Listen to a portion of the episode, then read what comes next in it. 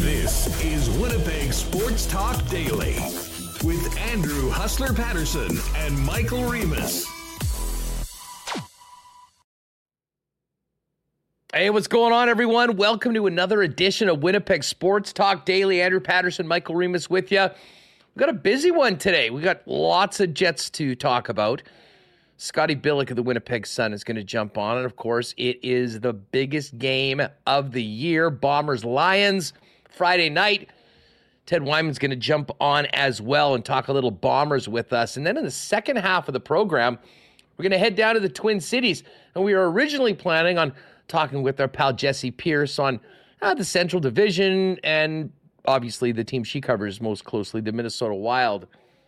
But I do have a feeling we'll uh, lean into a little baseball talk, see what the vibe is like around the Twin Cities as Minnesota tries to end their epic post game, uh, postseason losing streak against the Toronto Blue Jays. And uh, I know lots of Winnipeggers and Manitobans made the trip down to the Twin Cities for the game tonight, uh, this afternoon, and tomorrow afternoon, including our pals Ken Wiebe and Mike McIntyre of the Winnipeg Free Press. Mike is going to join us on Thursday. And, uh, well, hopefully we'll be uh, talking about a couple great Blue Jays games that he saw. So uh, we got some baseball, lots of hockey talk, some football, and more. Great to have you all with us here on WST. And hey, everybody, don't forget, thanks again to everyone. We had a nice little bump of subs after yesterday's show. We are now at 9.96, less than 40 to our goal of 10,000 subs on YouTube before next Wednesday's home opener for the Winnipeg Jets. So if you haven't already, slam that subscribe button. And uh, all you WSTers that support us so well, tell a friend if uh, they haven't already and get them on board to be part of the first 10K before puck drop next week. Listen, just before we bring in Reem, let me thank the sponsors that make this show happen each and every day. Of course, our friends at Coolbet Canada, Princess Auto, Consolidated Supply, Boston Pizza, Royal Sports, Little Brown Jug, F Apparel and Nick and Nicky DQ, Wallace and Wallace, Vita Health Fresh Market, Canadian Club, Manitoba Battery, Aquatech, and Modern Man Barber Shop. Uh, what's up to everybody in chat? And what's up to Michael Remis? What's up, Remo? I'm feeling good, us. Yes, we are ready for playoff baseball. Seeing a number of uh, Jays fans in the chat. You know, saw Adam Lowry rocking a Jays jersey on the Jets mm. social media. I'm feeling good. I'll give my public service announcement, Huss. Uh, go vote today if you are in Manitoba. I know we have a majority of our listeners. I did vote. They asked me if I wanted the sticker after Huss. I was like, I'm good. I don't need. I don't need a sticker. You didn't want to be sticker guy in the show today. Hi everyone. Mm, I'm like, what am I, I gonna do? First what am I gonna do this morning when it opened at eight? What am I gonna do with this sticker? Huss? I'm I don't know. I got nothing to do with it, so I was like, you, I don't need it. But did you bring uh, Did you bring Evan and show him how democracy works? No, I dropped him off at at daycare and went and went and did it. But I didn't take the sticker. I still have PTSD. Remember at the pierogi eating contest, they gave me a like a Ukrainian pavilion sticker then, and I forgot to take it off my shirt. And then I washed the shirt with the sticker on, put it in the dryer, and ruined it. So I don't do stickers anymore. Say no to stickers, huh? Um, no, listen, it's good that you did. I mean, we'll do a why not question of the day on the show a little later on, but of course, the real question of the day is uh, the the big election. And yes, even if it churns your stomach when you look at your options, it's important to vote. So figure it out.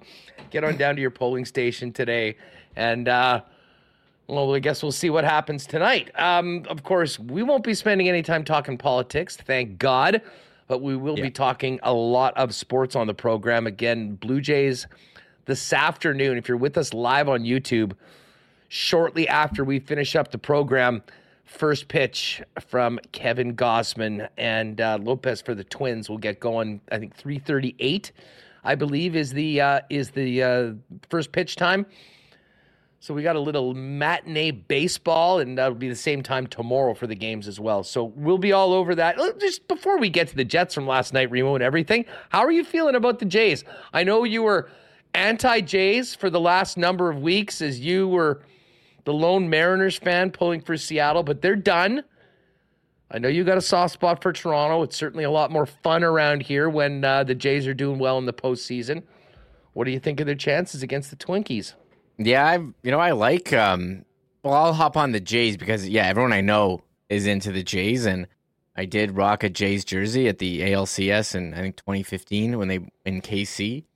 Um, so I'll say that. And look, they're they're favored. If you want to play a team in the playoffs, play the Twins. They haven't won in 18 games. Haven't won a series in in forever. So I think this is a pretty good matchup. They're going to need their their bats to actually hit. We know they have solid pitching, but it's to me it's going to be uh, about the bats. And uh, the Twins are slight favorites, minus 122. But I think you got to feel good. I, you know that's the team you'd want to play.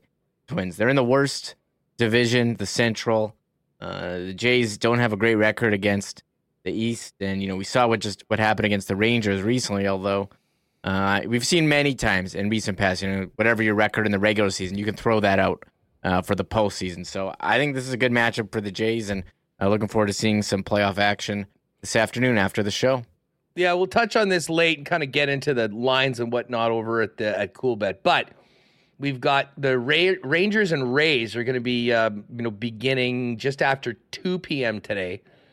Just after 3:30 is Blue Jays Twins, Diamondbacks and Brewers first pitch at six o'clock, and then at seven o'clock it's the Marlins and Phillies, and the Phillies, the Brewers, and the Rays all big favorites in their series, and you know very close. Actually, I think right now, maybe this is just because a lot of Canadian money's coming in. The Blue Jays are actually the favorite in this best of three against the Twins, although they opened up as a, a slight underdog. So we'll touch on that and we'll head to the Twin Cities with Jessi Pierce a little bit later on today on the program. But um, let's get to last night. And no, we don't need to talk about Daniel Jones getting killed repeatedly behind an offensive line that cannot block and the Seattle Seahawks running all over the New York Giants. Let's talk about the Winnipeg Jets, who lost to the Calgary Flames after a really impressive first period, which uh, included a goal by Ville Heinola that got a lot of people online all fired up. Two goals from David Gustafsson, a couple assists on those goals to uh, Parker Ford. Um, but the Calgary Flames really stepping up their game in the second and third periods and coming away with the win. Um, I mean, listen, this game, first of all, wasn't even on television. You had to find it on the Winnipeg Jets website. Not the best way to, uh, you know, break down games, Reem, but um, there was definitely some good early on.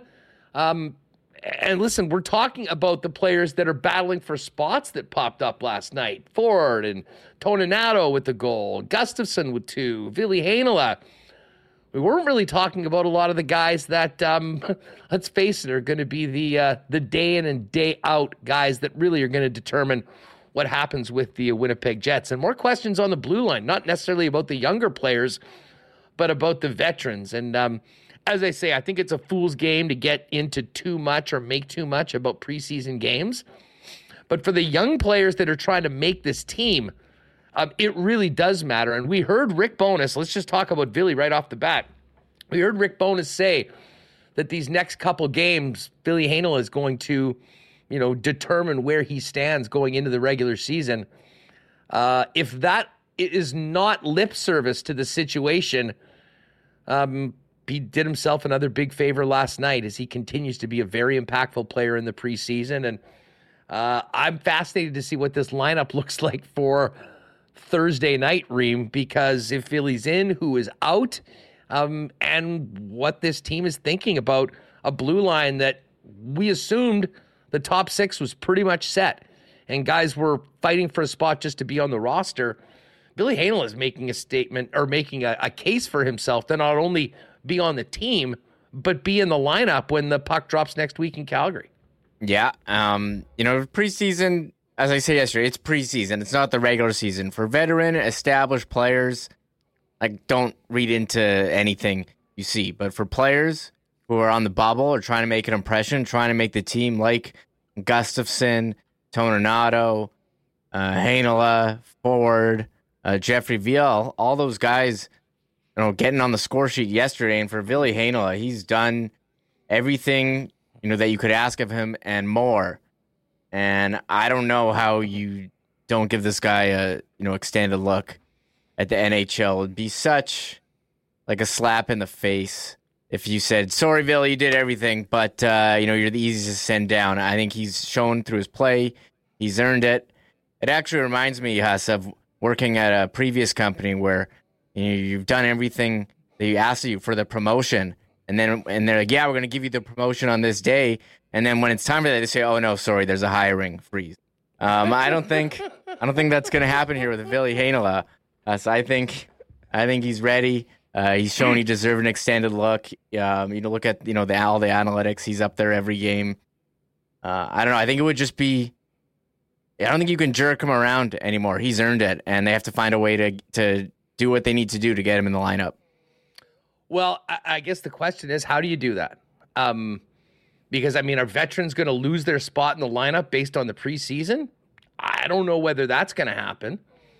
Uh, we certainly know that the organization and the coaching staff in the past has, you know, leaned on and trusted veteran players more than young players. But at a certain point, at what point do you get the trust? I mean, you got to go out there and play. Um, I, I do agree with you though that I think the I don't know what happens to the relationship between the player and the organization if he does go straight down again after the training camp and the preseason that he's had. I mean, there and listen, there's players like this in all organizations that feel that they should be in the lineup or they should I mean, frankly, most players probably feel that they're capable of doing things at another level. But this is a little different. This is a first round pick that has excelled at the American Hockey League level um, and you know, listen, he wasn't great last year when he played in the National Hockey League. I mean, I, I do think there may be on some of his biggest fans, there's some maybe a little revisionist history about what happened when he went in the lineup last year in limited time. But that really doesn't matter. We're talking about right now. And I mean, he seems to have taken big, big steps going forward. There's a ton of potential. He adds something that the Winnipeg Jet blue line just does not have enough of and we saw it last night with that beautiful goal that he uh, that he scored on Jacob Markstrom in the first period right now. But it is it is going to be challenging, and you know we'll put that out to the chat. Why not question of the day? Because I know there's big fans of Billy Heinola. Um, if you're going to put Ville Heinola in the lineup, what are the corresponding moves? I know it's easy to say, "Oh, get rid of Nate Schmidt, get rid of Neil Pionk." I mean if it was that easy and that sort of thing, it probably would have been done. These guys are making a lot of money right now. I mean, those contracts are, I mean, I would say both of them are probably um, immovable um, when it comes to, to trading them. So, are you just putting a guy like Nate Schmidt in the in the press box and making him a six million dollar vibes guy? Um, I don't know, but I am in agreement. Like most people, I think we'd love to see more of and we'd love to see him play in real legitimate NHL action against NHL competition with the top players on the Winnipeg Jets and seeing if he can add something that has been missing to uh, this blue line for the last little while, outside, of course, the brilliant season that Josh Morrissey had last year.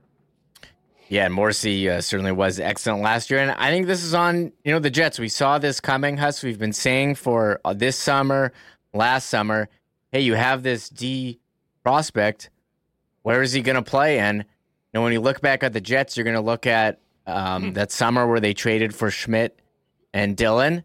Like, oh, you know, when they got, uh, I think they got Dillon first, and then Schmidt waived his no mm-hmm. trade later. Um, you know, we were all excited about the Jets defense, and then they signed Pionk long term after that, and then you're like, well, you know, all these spots are locked up. You don't have any room for any of these young guys, and I think if you want to manage, you know, manage the salary cap, it would be ideal to have guys on min salary, like an entry level deal on your third pair or even in there. But now you have all these expensive defensemen that we've been saying, you know, for two summers. Hey, you got to move one of these guys um, to make room for, you know, your first round draft pick. They really didn't do anything. And now, you know, we'll have to see what happens. I, will they make the tough, you know, you have to make tough moves as GM. Will they make the tough move in putting one of these expensive players you know, sitting a couple games? Will they rotate Ville in? Because he's earned a spot and he's kind of voiced his displeasure publicly with the, the lack of opportunity he's given. But, you know, maybe, even if you thought he didn't earn it before, Um, he's certainly earned it now with his play, and I don't know what what more this guy can do in the AHL. He's earned a spot in the NHL, but how are they going to make it fit here with you know with all their expensive uh, you know expensive salaries? Yeah, uh, you know the salaries, you know roster spots, um, and and listen, I mean the one thing that I think we can all agree on is that he needs to play. I mean, you know, having him up as the seventh or eighth defenseman and not in the lineup, I don't think does anybody any good. Um, so, but then, as he said, we go back to Bowness's comments last year or last week that you know these next couple games, um, you know, are going to be you know very very impactful in determining, you know, where Billy starts the season. Um, I think last night is another example that you know he's doing everything he can to make that decision as difficult as possible because there is a reality to it. He is the easiest person for them to send down, and there's no risk to it whatsoever. Um, it does get more complicated when you want to spot and when you want to put him in. Never mind that top six, just on the roster right now. And I mean, I, I will remind people that probably a lot of you that are yelling for Billy right now, and listen, I'm part of that group, was talking about Declan Chisholm probably being ahead of him two weeks ago. So, um, as they say, we're living in the present right now. This has been, you know, we're five preseason games in. You know, it's been a mishmash of lineups. It's been a mishmash of competition that the team has been playing against. But that's all we've got to go on right now. Um, bottom line for the player, he has definitely put his best foot forward right now. And, um, you know, it, it, maybe they weren't planning on being in this situation, but I think they are in this situation. And uh, I, like most people, think they got to find a way to give him the opportunity to get into the NHL lineup early in the season um, and see if he can, you know, have better results than you know the guys that have been doing it for the past couple years. Yeah, and one thing too, there has been some injury and illness stuff, and it's possible this decision gets kicked down the road. But he's again on Billy certainly earned it. We'll see what happens with that and, and all the defensemen there. Again, we've been t- talking about this. You know, in terms of Winnipeg sports talk, like popular topics over the last like two years, like we got Dubois. Scheifele Hellebuyck. What are they going to do with all these defensemen at at, at number three? Uh, if, if, you ask me, um, the one the one other position battle we've kind of been talking. We thought it was David Gustafsson's to you know to win. He was in the driver's seat. Parker Ford, you know, leading the team in points here in the preseason, coming out of nowhere. But Gustafsson two goals. I mean, more goals last night in one preseason game than all of his 71 NHL games combined, where he has one goal. But uh, I, I think Gus, he's going to be the guy. Parker Ford, you know, earn, and him and Toninato, I guess, would be the first call up after Harkins was waived. But I think Has Gustafsson uh, still in the driver's seat on the Gus bus, uh, heading into oh. heading into uh, the season. Yeah, uh, you know that was big, and, and for a guy that has been so snake bit scoring at the NHL mm-hmm. level the fact that he got two goals in a freaking preseason game has got to be, I mean, great for him in the short term, but also somewhat frustrating that those will disappear forever into the ether when the season gets going because they don't count. But that was a big game for for David. I think people realize that he's very good defensively. Um, you know, he has been a, a, guy that, you know, again, at the AHL level has shown that he can do it in both ends but I mean, really kind of projects to be more, more of a 13th forward. Although play like you know you did last night, I mean, maybe you're starting to compete for that fourth line center spot that it looks like Rasmus Kupari is going to be uh, going to be starting in. All I will say to that is, um, I think Gus has done enough to get his spot on the roster. Of course, he's also waivers uh, not waiver exempt, so if they were to put Gus on waivers, they'd risk losing him, like happened yesterday with Jansen Harkins. It's not the case with Parker Ford. But Parker Ford, once again, and it was a beautiful give and go on that first one between Gus and uh, Gus and Parker. He continues to turn heads, Reem, and uh, you know I think it's most likely he'll start the season with the Manitoba Moose. Um, but he is absolute. Oh, I mean, I guess I should touch wood. We know how injured and how sick this team is. Maybe Maybe they don't need to make that decision for a little bit. Bottom line is he's going to be a very early call up if the situation arises for the Winnipeg Jets. And I'll tell you what, Dominic Toninato is at a great camp as well to kind of keep his, his name in the mix despite being sent down and waived. Yeah, Dom Toninato scoring yesterday. Park, it's funny, Parker Ford assisting on Gustafsson's goal. The two guys, you know, competing with each other for that final spot, but he's come in and he's impressed. But I I tweeted out the pre-draft scouting report on him that said he's got a motor. Uh, you know, he's got that kind of little ball of energy type player. But you know, we saw his shot on that uh, one timer against Calgary here last week. Uh, there's certainly some skill there, some nice passing here. Again, leading the Jets in preseason scoring. Would have never guessed that about Parker Ford. So, um, you know, that's a really nice find. Undrafted free agent. And look, he played, what, eight games with the Moose last year, had four points. And I, I agree. I'll probably start with the Moose, but he would be an early call up if and when injuries do occur. Yeah, here's an interesting one from Mahoney.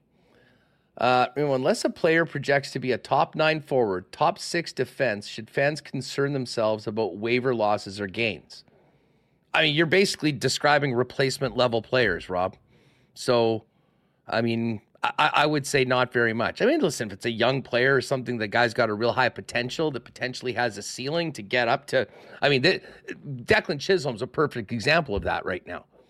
I mean, the worry about not having Declan Chisholm, uh, you know, with the Winnipeg Jets in game number one I, I don't think, I mean, it's not like people are going to go crazy if he's not in the opening day lineup. But for a guy that's shown so much at the AHL level that hasn't had a chance to do it in the NHL, if you lose that guy without ever getting a chance to really see him play in the NHL, that is a concern. But the Harkins, the Toninatos, Axel Jonsson Fjallby, who the Jets got on waivers last year, I mean, those are, with all due respect to them for the most part, you know, replacement level players, fourth line guys are often available on the waiver wire. That's basically basically who they are. They're guys that just aren't in the depth chart on one team, but would be up on another's and get a chance to go somewhere else. So, um, listen, if you've put a lot into players and you're losing them for nothing, and I know everyone goes back to the Johnny Kovacevic situation last year, and Johnny's really proven himself that you know maybe there's more to him that the organization expected, or you know, been a victim of numbers. Um, but for a player like a Gustafsson, like a Chisholm, that they have put a lot into, um, yeah, I mean, I think I would be pretty concerned about losing players like that. And that and that Remo has shaped so many of these conversations, which really started of training camp thinking that Philly was almost assuredly going to the Moose just because what keeping him on the roster would mean for the other decisions they had to make and potentially players they lose.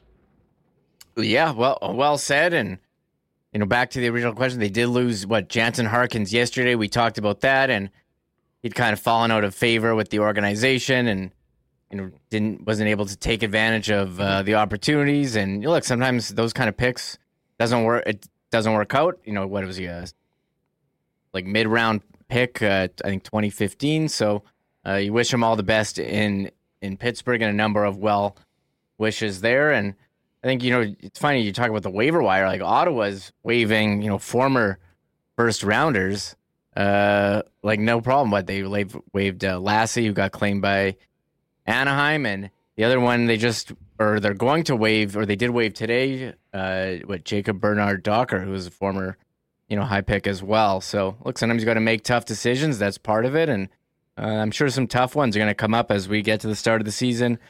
What a week away yeah, every, every team has really tough decisions to make right now. Some tougher than others.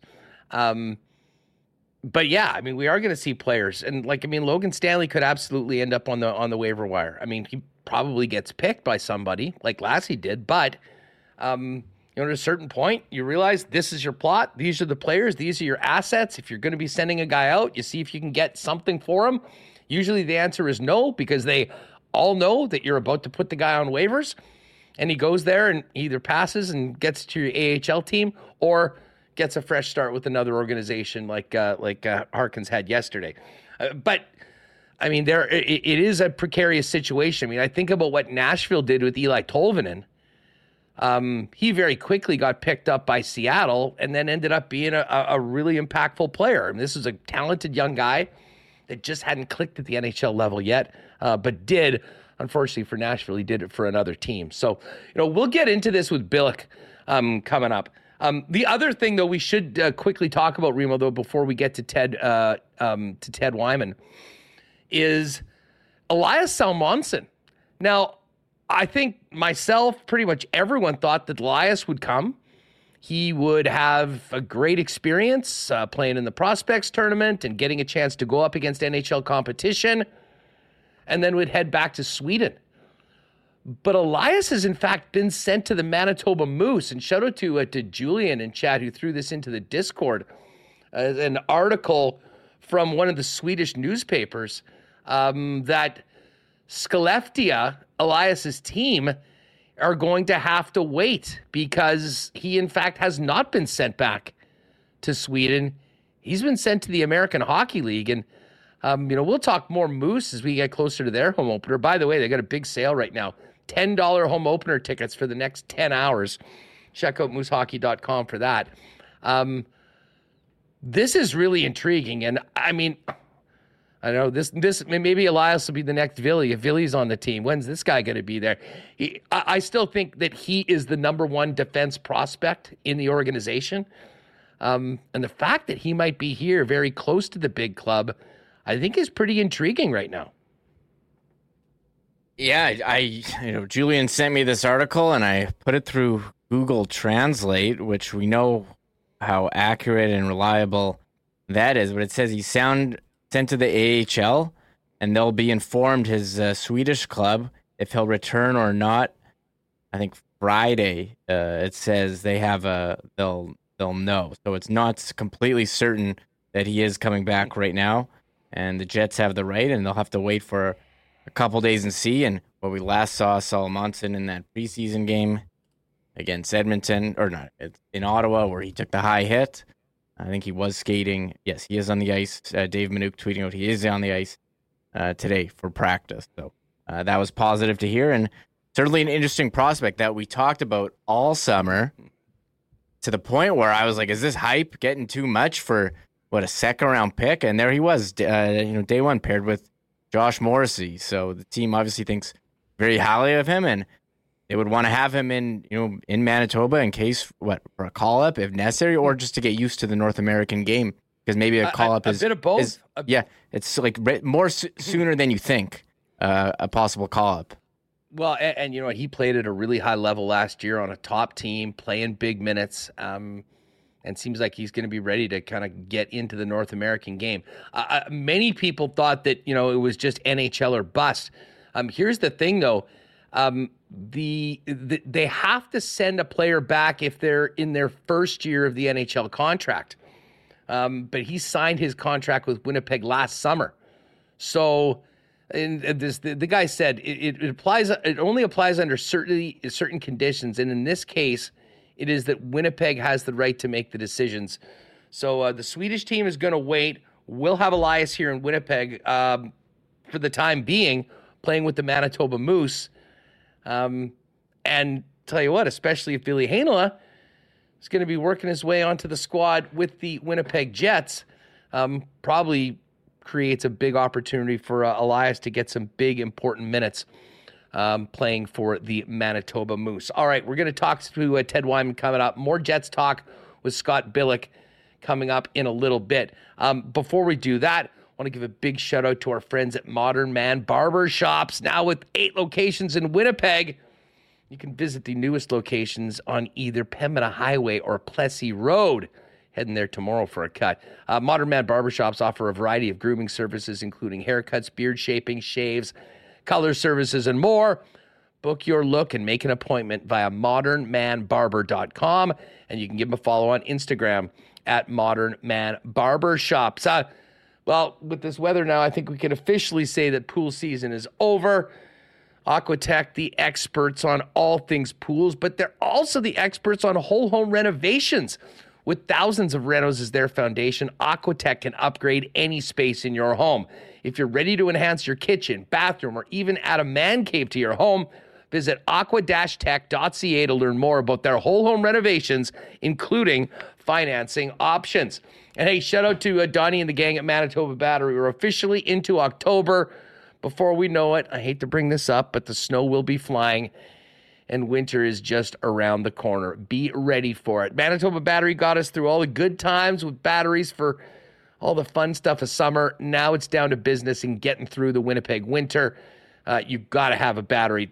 Testing available for your battery at 1026 Logan Avenue if you want to pop in.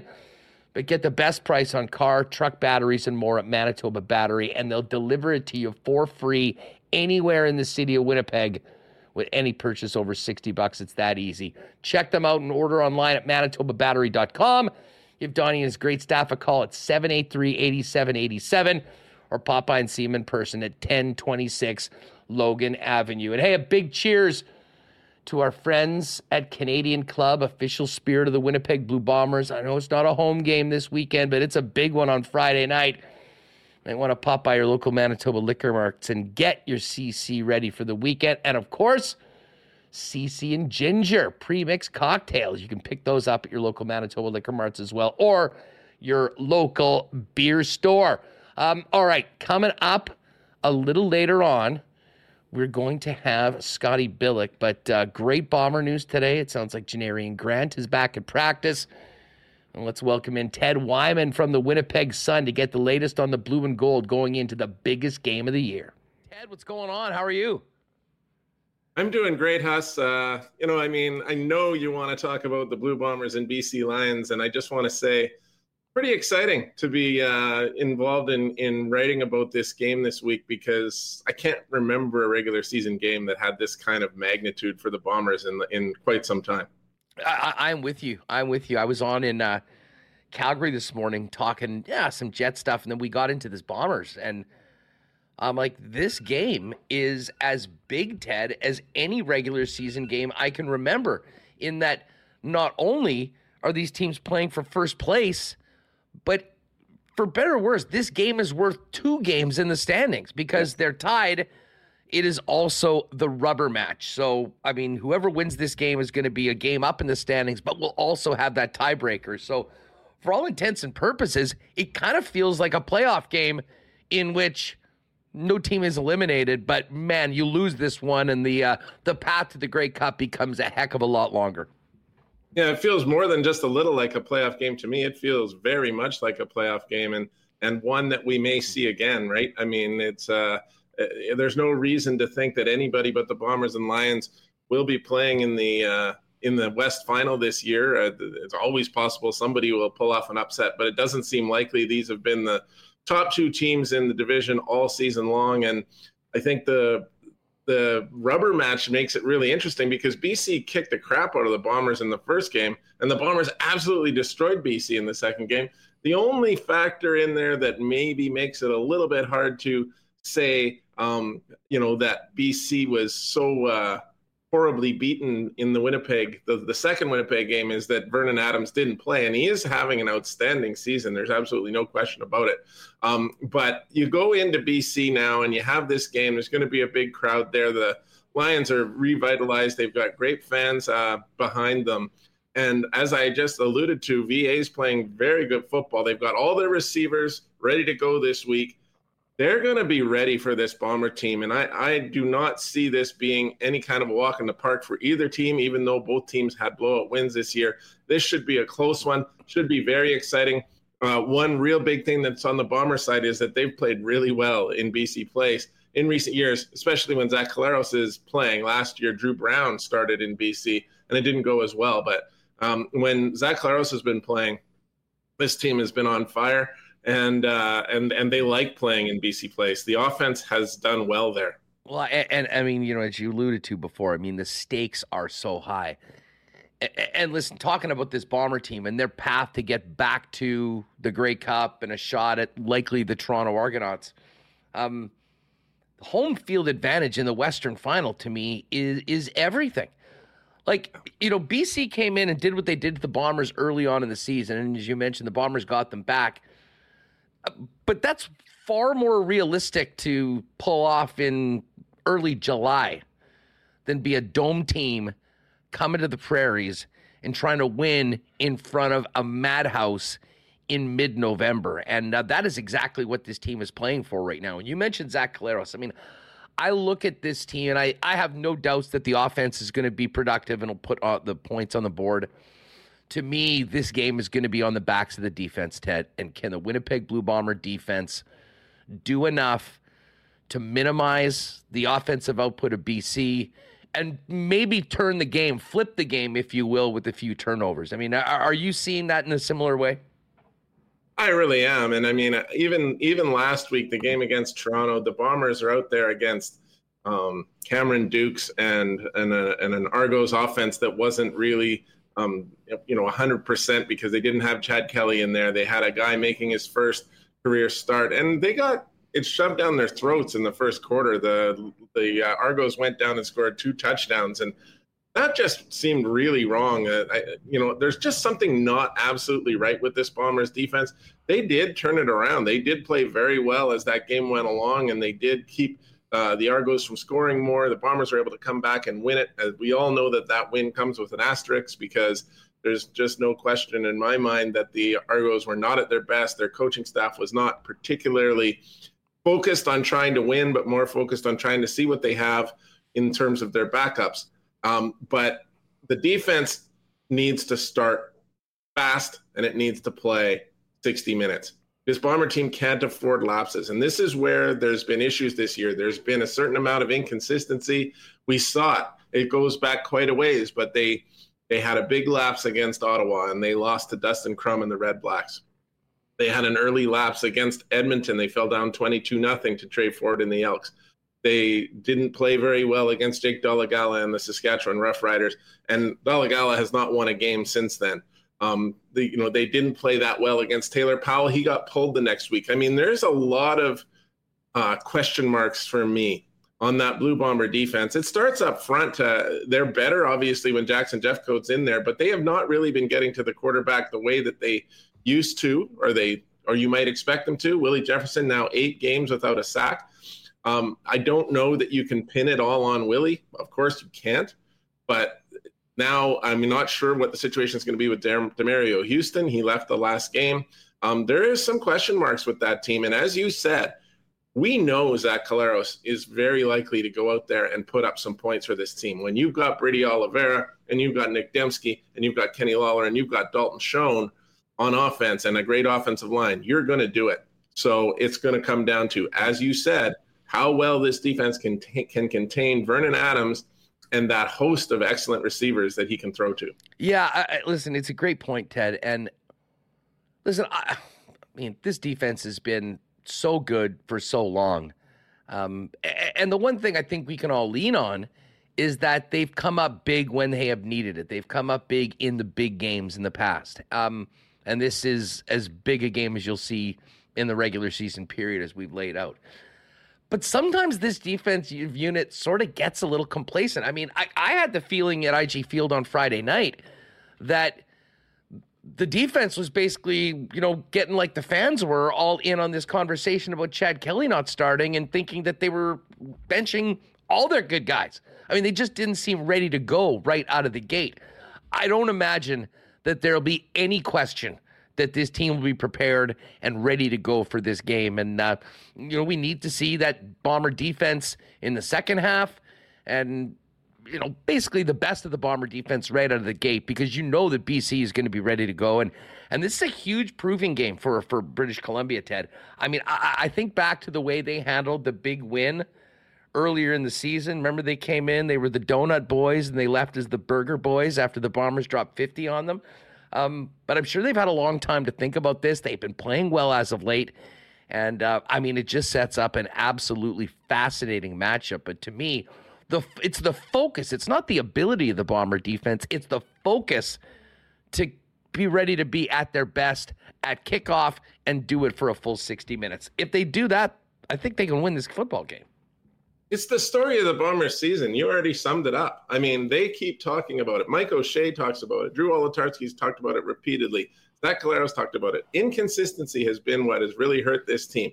And every time I've asked any one of them, what does inconsistency mean to you? What what, what does that look like? And it's always comes down to focus. It's just there seems to be something going on where there seems to be a dip in focus with this team. Whether it's complacency, whether it's looking ahead past, you know, hey, the bye week is next week, and just not being 100%. it's not something you expect from this team. I certainly would not have imagined that a Mike O'Shea team would have that situation because he's so good at keeping his team focused. All of his uh, his coordinators are very good at that as well. But there just seems to be a bit of that going on this year, and and and I do believe that they talked about it before last week and said this is something we have to look in the mirror. We have to make sure we're not the one who's losing focus and allowing something to happen here. Well, you know, the fact that they barely got by Toronto in a game where not only did Toronto not start their top quarterback and most outstanding player candidate in Chad Kelly, but in the fourth quarter they actually put in a third string quarterback just to get a look at him as though it was a preseason game. And it you, you know, as far as I'm concerned, Ryan Dinwiddie treated like that that like a preseason game. Bombers were treating it like a game that they had to win to try to get first place. Mm-hmm. And for the you know the fact that it was as close as it was, the Bombers didn't even take the lead until late in the fourth quarter. Really suggests to me that it it just wasn't exactly what the Bombers were looking for. They're going to need to be much better against this BC team, and as you pointed out, it's going to have to be from start to finish. You can't have those lapses. You they they have to get uh, the the defensive line has gonna is gonna have to get their hands on Vernon Adams. I've talked to numerous people about that. They're saying the Bombers' defensive line is doing a good job still. They're still getting the pressures. Those aren't stats that are kept by the CFL, but they're being seen by the coaching staff. They're getting close. They're getting hands on guys, but they're not bringing them down. They're going to have to finish those plays. They're going to have to start bringing uh, Vernon Adams down. They can't let him extend plays with his legs. He's had an excellent season.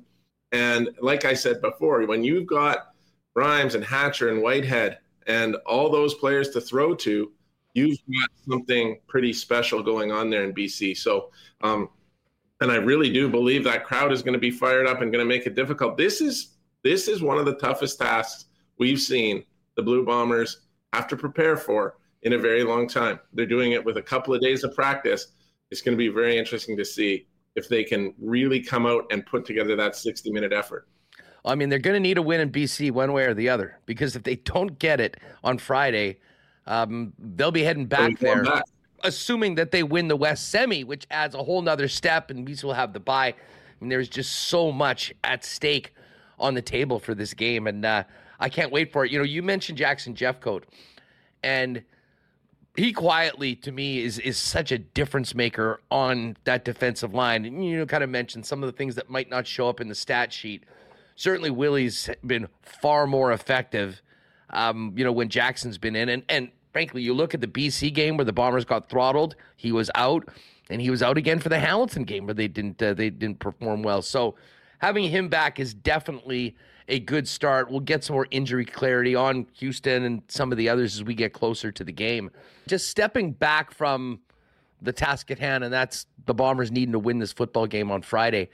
Um, we've covered this team in this league for a long time. Just wanted to comment on the historic nature of the local boys this season. Brady Oliveira's monster season. I mean, what a game he had last week against the Toronto Argonauts, along with Nick Demski. And we were talking to Ed Tait. This will be the first ever two Canadians to go 1,000 rushing and 1,000 receiving in the same year. And that's Canadians, never mind local products, hell, guys from the same high school. It's just an incredible story. Yeah, I'll, I'll plug it already. That's my plan is to write about that today, Huss. So, uh, you know, I think that's an, that's such a, a neat story. It's really quite incredible. And it's, it, you know, it brings up another point to me, and that's that I know I'm a member of the Football Reporters of Canada. We vote on the most outstanding player awards for the CFL, but the way that it's done is you have to vote locally and pick one player and send them forward to represent the West, etc. Um, and in my mind, the best two most outstanding Canadian players in the CFL this year are Brady Oliveira and Nick Demski. It's sad that one of them won't even get out of Winnipeg and have a chance to go forward and and represent the West Division. I, I think Brady Oliveira is the guy that I'm going to vote for at this moment. Uh, he's just had that incredible season. It's been dynamic, but it's just kind of too bad that Demski can't also get a nomination because he's been so good. I mean, this has been a stellar, stellar year for Nick Demski. He's the league leader in uh, in deep ball receptions. I mean, how how great is that when you consider some of the elite talent that's here, American players. Nick Demski's a Canadian U of M guy, Oak Park guy. And there he is showing his talents as the best deep threat in the CFL. and he's got nearly a thousand points. He's going to get there, nearly a thousand yards, I should say. He's going to get there soon. Brady Oliveira is already well over a thousand yards. And honestly, if Brady Oliveira, and we don't know what the last couple of games are going to look like, depending on whether the Bombers have clinched playoff spots or, or clinched home field or anything like that or not. But if Brady Oliveira were to play the final three games and put up the kind of numbers he's been putting up lately, he's had more than 100 yards seven times this year. He really could put his name in the history books. He could be the second best season of all time by a Canadian running back with only Jon Cornish ahead of him. And that to me would be something pretty special. And he's got a lot of touchdowns, he's got a lot of receptions. This is really something special. Not something I can say that I saw coming with Brady. I, I mean, Nick has just gotten better and better as the years go on. He's 30 now and he's playing his best. He's almost 30, I think, and he's playing his best football.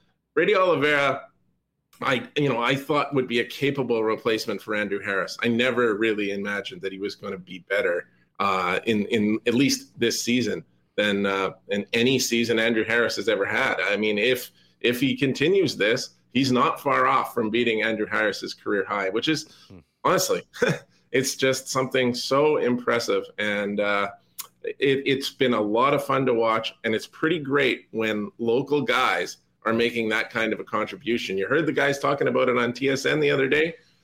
It's kind of unheard of in the Canadian Football League where guys that are local are making that big of a contribution to a team. I can think back to maybe Chris Getzlaff in Regina being, you know, such an important player for them. But uh, other than that, it's it's something that's unique and special. And uh, I think you know fans should enjoy it because it's been uh, something that's worked out really well for this uh, franchise. Well, and, and, just to, to Brady's performance, um, you know, we talk about the local connections. I mean, regardless of whether Andrew Harris was from Winnipeg or not, I mean, he was filling the shoes of an all-time CFL great and a guy that's going straight to the Hall of Fame at his first opportunity.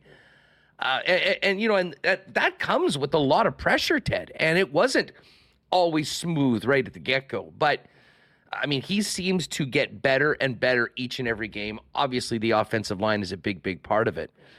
But when you think about the shoes that he was filling, to be honest, it makes it even more impressive what he's been able to do. And and when when you talk to him, it's very clear that he doesn't just want to be an adequate fill in for the guy that was here before. He wants to create his own name, his own history, and he's doing that this season. Yeah, he doesn't even like the comparisons to Andrew Harris. He doesn't think that that's right. It's not, they're not the same player. They do things a little bit differently.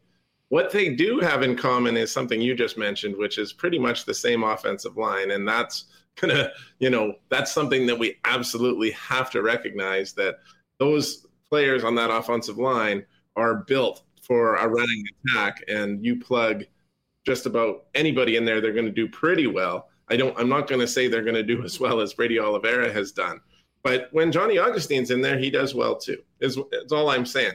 Uh, not to take anything away from Brady because the fact that he's gotten better and better all season long. He's set his career high for rushing yards three times this year already. He's catching balls out of the backfield. He's scoring touchdowns. He's running guys over. He loves to have that first contact, and he does not like to be brought down on first contact. And he tends to get through the line. And if he gets to the second level, he can really go. But you know, he doesn't have he hasn't broken a ton of big runs this year. He's putting up these kind of numbers, picking up eight, nine at a time. But eight, nine at a time is huge because you're getting when they've got Dakota Prukop, who's almost guaranteed to get you a first down. If you get eight, nine, it's it's good enough, you know, and it really helps the Bombers win first down. It really helps them um, build their offense when everyone knows that they can run it the way they can. Well, hey, they also have a pretty amazing quarterback in Zach Collaros, and he can throw it to guys like Kenny Lawler and Dalton Schoen and Nick Demski. It makes for as dynamic an offense as you're going to see now. There has been some inconsistency, particularly from Collaros, because he's thrown 14 interceptions this year. Four were for pick sixes. But I did hear Dave Naylor talk on the TSN panel one day about he could not remember a team that had the offensive players, the likes of Oliveira, Demski, Schoen, and uh, and uh, Lawler, all on one squad with all that talent. So it's it's just symbiotic. It's that O line, it's that great passing game that the Bombers have, and it's Oliveira's ability to hit the holes and knock people over and pick up just enough yards, you know, to to move the sticks for the Bombers. I I, I really think it's been impressive, and it's hard to use enough words to to describe how good Oliveira has been. To me, unexpected is the, the biggest one. I just didn't think he'd be this good, but good on him for making it happen. Ted Wyman, Winnipeg Sun, with us. We're going to be speaking with your colleague Scott Billeck on uh, the Jets. Just uh, before we go, though, Ted, what uh, what are your expectations? What are you feeling about this club going in? I mean, they haven't really been able to get the full squad out in the preseason. They got one more chance to do it. Ehlers won't apparently play on Thursday. Um, I mean, I think the team's a little deeper. We'll see whether they can score. Cole Perfetti. Still tons of questions about this club. First and foremost, how they get down to their roster in time for the game next week in Calgary absolute uncertainty for me, Huss. I mean, I, I, just don't know how you can predict what to expect from this team because we haven't seen that they haven't had any healthy roster. They've got guys sick all over the place this weekend. Um, it, it, has not been an easy time uh, in this training camp, and of course, they're making a pretty big transition. Right, you're taking you're you're taking uh, Blake Wheeler and Pierre Luc Dubois out of that locker room. Um, that's a lot of points that's a lot of uh, strong offensive play, and it's also uh, going to be a pretty big change in the leadership of this team. So, how does that translate on the ice? I just don't know. I, I just don't know how you make that prediction. I think the what I what I would normally look at in this situation is that, in my mind, this team needed a culture change. You've taken uh, I, the leader of the former culture out um, they're trying to make that change. The question is, how well will that succeed? Because I think last year you saw when this team was playing the way that Rick Bowness wanted them to play early in the season, they were an extremely good team near the top of the NHL. When they started getting away from that, they dipped, and they were one of the worst teams in the league for 15 games, and uh, and flopped out of the playoffs pretty quickly. So, which of those two are we going to see, or which of those two are we more likely to see? I think it's probably going to be the former. I think they're probably going to play better uh, with a different culture in there, um, uh, better with the systems and whatnot. Maybe not as much talent, uh, you know, and and maybe some more raw talent with the guys who have come in from from uh, Los Angeles, but still a lot of skill there, and still, uh, you know, if you can play the Bowness way, I think you have a chance to be successful. But again, there's so many question marks because if you've got a lot of injuries, if you've got still these question marks hanging over your head about Mark Scheifele and Connor Hellebuyck, all that kind of stuff can play into taking that down a bit. So, I, I, again, my prediction is that this team could, you know, has the potential to play quite good hockey, but it also is going to be kind of a thin ice situation as to you know, they're a bit fragile at this point. Can they really build that up and have that strength to play a whole season and be consistent? That's another big question for me. No doubt about it. Ted Wyman's with us. Hey, just quickly before we go, I-, I couldn't believe it. I'm flicking the television in the midst of a wild sports weekend. And uh, there's our pal Reid Carruthers and Matty Dunstone going head to head in the points bet. And of course, Kerri Einarson get to the final. Crazy that curling is in full swing already, but it is. But uh, how about Reid pulling off back to back wins for 50K in that points bet invitational? Yeah, uh, it pretty amazing that he his team has uh, flourished so much in that particular format because, in case people don't know, that's a single knockout event. Uh, 16 teams, you lose, you're out. And uh, Reid Carruthers has never lost a game there. But, you know, I really am very intrigued by the Reid Carruthers team this year because he's added – who a guy who I think is one of the very best curlers on the planet in Brad Jacobs as his third. Nobody, there's very few people who throw the rock better than Brad Jacobs. guy's an Olympic gold medalist. He's a Brier champion. He's been in the Brier final a bunch of times. Um, he's so good, and I and I think everyone in curling respects Reid Carruthers as a skip, and everyone respects his team, the guys that he's got with him you add a, a, force like Brad Jacobs to that lineup, man, does that ever have a chance to be successful? And and you know really get up there and compete with Brad Gushue and Brendan Bottcher and even Matty Dunstone, whose team I think has uh, really stepped into the elite level. but there is so much elite talent this year in men's curling, and and I really like how potentially Carruthers is going to you know make that an even deeper field of teams who could win. And uh, I guess maybe he hopes the Brier will go to a single knockout format because uh, that's really working for him. Well, I can tell you, both uh, Reid and Matt Dunstone are good friends of the show, and uh, hey, uh, well, we knew uh, we knew Manitoba was going to win one way or the other, but uh, it was great to see those guys have great starts to the season. Ted, awesome chat as always. We'll look forward to your coverage all week in the Winnipeg Sun of the Bombers, leading into the biggest regular season game we've had in this league in a long, long time. Friday night, BC Place. Cannot wait for it. Have a good one. We'll talk to you soon, buddy. Thanks, Huss. I just wanted to say one thing. Um, since you touched on curling, uh, Manitoba lost a, a, a, great curler this past week, Lois Fowler, uh, 68 years old, uh, from Brandon. She was a four time Scotties champion and a world senior women's champion, and really a great friend of the game of curling, well known by everybody. And I just wanted to throw a shout out to her because, and her family, and say sorry for their loss. Appreciate that, Ted. Awesome, buddy. That was great. Yeah, the only thing is, man, Janarion might be on the field. We'll find out in like 10 minutes, but unfortunately, there's not. I, I didn't want to say anything because oh, I didn't want to oh, say oh, oh. that we weren't live. but if he's on the field, that's going to be. Yeah, well, you know what? We can. We yeah, can, I'll leave it to you to play with that however yeah, you want. Yeah, yeah, yeah. If um, we'll pay attention on that, and uh, we can uh, we can clip it or uh, um, pop it in the report, or just say, "Hey, I caught up with Ted before practice today." Yeah, yeah. See see how that works. But yeah, they're going to be on the field in 10 minutes, so we'll know soon. Okay, you're the best, buddy. Thanks so much. All right, great stuff with Teddy.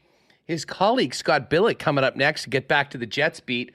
Um, but again, the big news coming out of Bombers practice just in the last hour or so. Janarion Grant back on the field, practicing with the club, which uh, is very good news for Friday's huge game against the BC Lions. All right, just before we bring in Scotty, Big shout out to our friends at Vita Health Fresh Market. If you're looking for great prices on natural and organic supplements, beauty products, groceries, and Winnipeg's largest selection of local products too, pop by one of six Vita Health Fresh Market stores or online at myvita.ca with a fully shoppable website with local delivery. And right now, get a free gift when you place an order for $100 or more at myvita.ca. Now, don't let the stress of back to school or the upcoming holidays get to you. Try Health First Ashwagandha Supreme. Oh, I can't believe I nailed that one. Known for its stress lowering lowering effects, ashwagandha is effective for reducing mental stress, anxiety, cortisol levels, and even stress-related food cravings. Health First Ashwagandha Supreme is on sale all month at Vita Health Fresh Market family owned and operated since 1936, empowering people to lead healthy lives. Six locations in Winnipeg and online at myvita.ca. Well, your overhead door for your garage has had lots of ups and downs this summer. Working hard to get you and your family to all that fun summer travel that you had and uh, just the day to day grind. But your garage door is about to work a whole lot harder because winter puts much more stress on a garage door. The right time to prevent downtime this winter is now. Call Wallace and Wallace to book your inspection and maintenance service call today. For residential and commercial overhead door sales and service, there's only one name or two you need to know, and that is Wallace and Wallace. You can find out more online as well at wallacedoors.com. Fellas, October is here.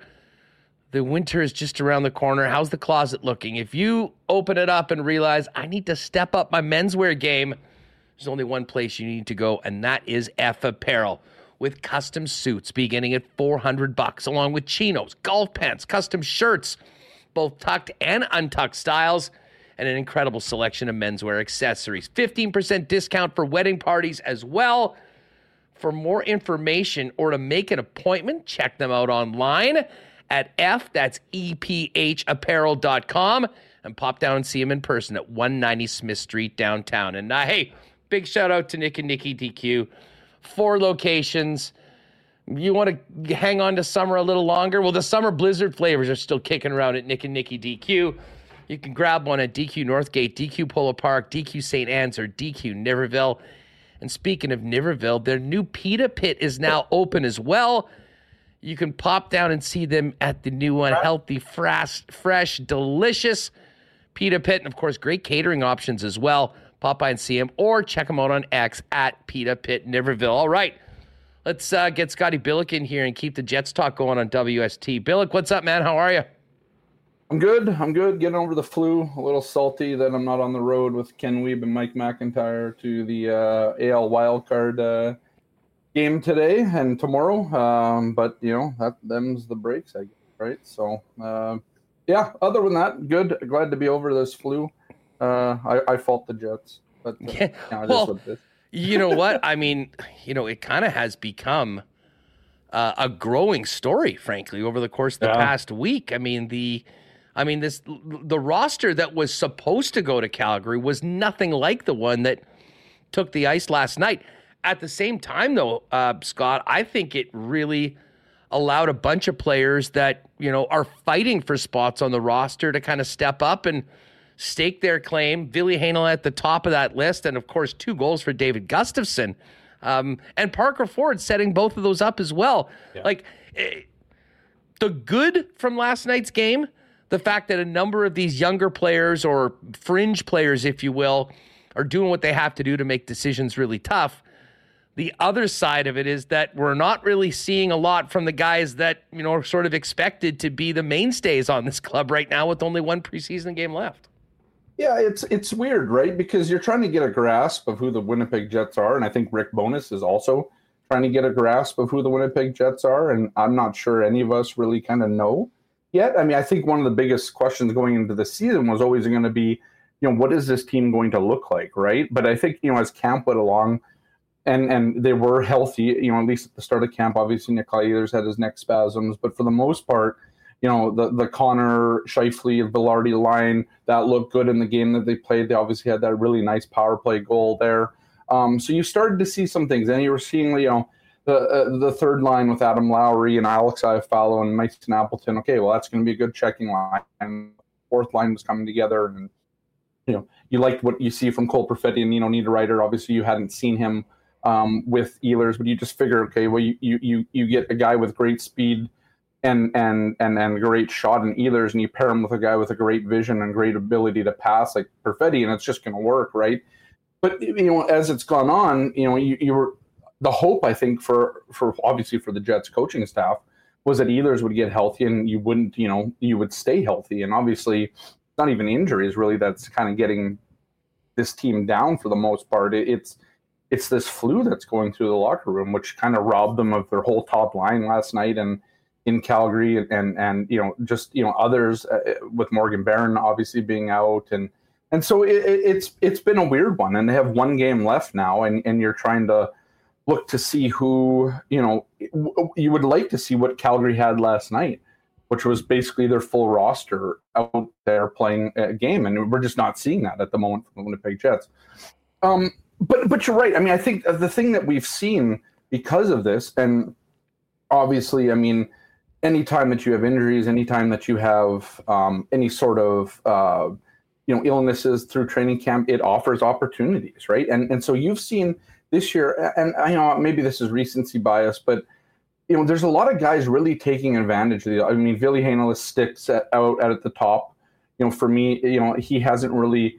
I thought his first couple of days of training camp or whatever, but you know you got 56 guys. Everybody's just trying to get back into it. He's been great since then, and I think last night's goal showed something that the Jets would really like to have on their blue line consistently. It's a guy that that that sees that that that is willing to activate like that, and then Cole Perfetti makes a nice backhand pass, finds him, and and and Heinola goes you know far side on a on a wicked shot against an NHL goaltender, and so that's what you want to see in the lineup. You know, we'll probably get to more of him, but if we want to talk about David Gustafsson, Parker Ford, I thought the, the the irony last night was both of them were helping each other look good last night, but there might only be fighting for one fighting for one job, right? But but but it's it's good to see that competition. It's good to see David Gustafsson with a little more confidence because I think last season really, really took it from him. Like six assists in 46 games. He struggled to score. He, he wasn't the center anymore. He, they got moved him out to the wing. Um, it wasn't a great year for David, and, and, and frankly, that, that was a, you know that was his chance. And but he's come back this preseason and, and had a good preseason to keep himself in the mix because, you know, I, I guess we could say that he was probably the 13th forward on this team um, going into it. Like, you know, he was kind of the incumbent at that 13th spot and he would, it, it, it was his to lose. I think Parker Ford put on a hell of a, a, you know, a hell of a showing here. Undrafted college free agent signing um, has come in and, and really shown that you know, he's turned heads, right? He's turned heads. Rick Bowness said it last week. I mean, he, you know, he surprised us all, Is the quote from from Rick Bowness and and so I think you've seen a guy like Parker Ford who has this great motor on him, and and he just keeps going and going, and he, he kind of reminds you a little bit of you know maybe Brandon Tanev, uh, the way that he came up. They're both from the same college, Providence. Um, maybe a little bit of Mikey Eyssimont in there too. The Jets lost on waivers last year, and and is now in Tampa on uh, I, I believe he signed a two year deal there. Um, so you know, you hope Parker Ford um, gets his chance. I, I, don't know if it's to start the season. Gustafsson probably provides you a little more um, versatility, given that he can play center, take faceoffs. Obviously, you know, a very good penalty killer that we've seen. Um, but yeah, I mean, I, I, think you know, last night you look at the game, you look at how beat up the Jets were, or, or, or sick the Jets were, um, and and they still held on in a five-four game against a, a very heavy NHL heavy Calgary Flames team. Was it great? Did they spend a lot of their time in the defensive zone? Yeah, like they did. Um, you know, but but I, I, didn't see a lot of giving up in that game, and and so you know it's preseason. You take a lot of it with a grain of salt to begin with. Um, I, I just think this team would like to see more. Well, I know they would like to see more of their actual team. Um, but right now, this is their actual team. And until guys get healthy and, and guys get injured, um, you know, we'll see what happens. Obviously, I think these sick guys are, are going to get back, you know, a lot sooner. But, you know, d- does Nate Schmidt go into the season injured? And does Ville Heinola start uh, uh, an opening night roster?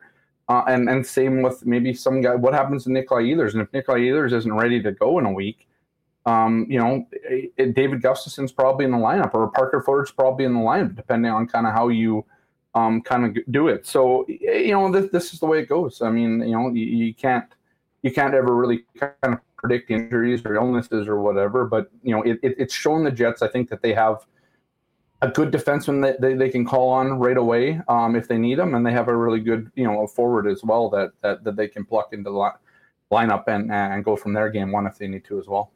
Um, by the way, Andrew said it's imperative we find out why there's a shovel hanging on Scotty's door. I believe that's a K&R shovel. It's a K&R, yeah. Dig for deeper award. BS you guys have been shoveling for years in this community. Um, that's, a, that's a powerful sentence, Jack. It's obviously a BS shovel.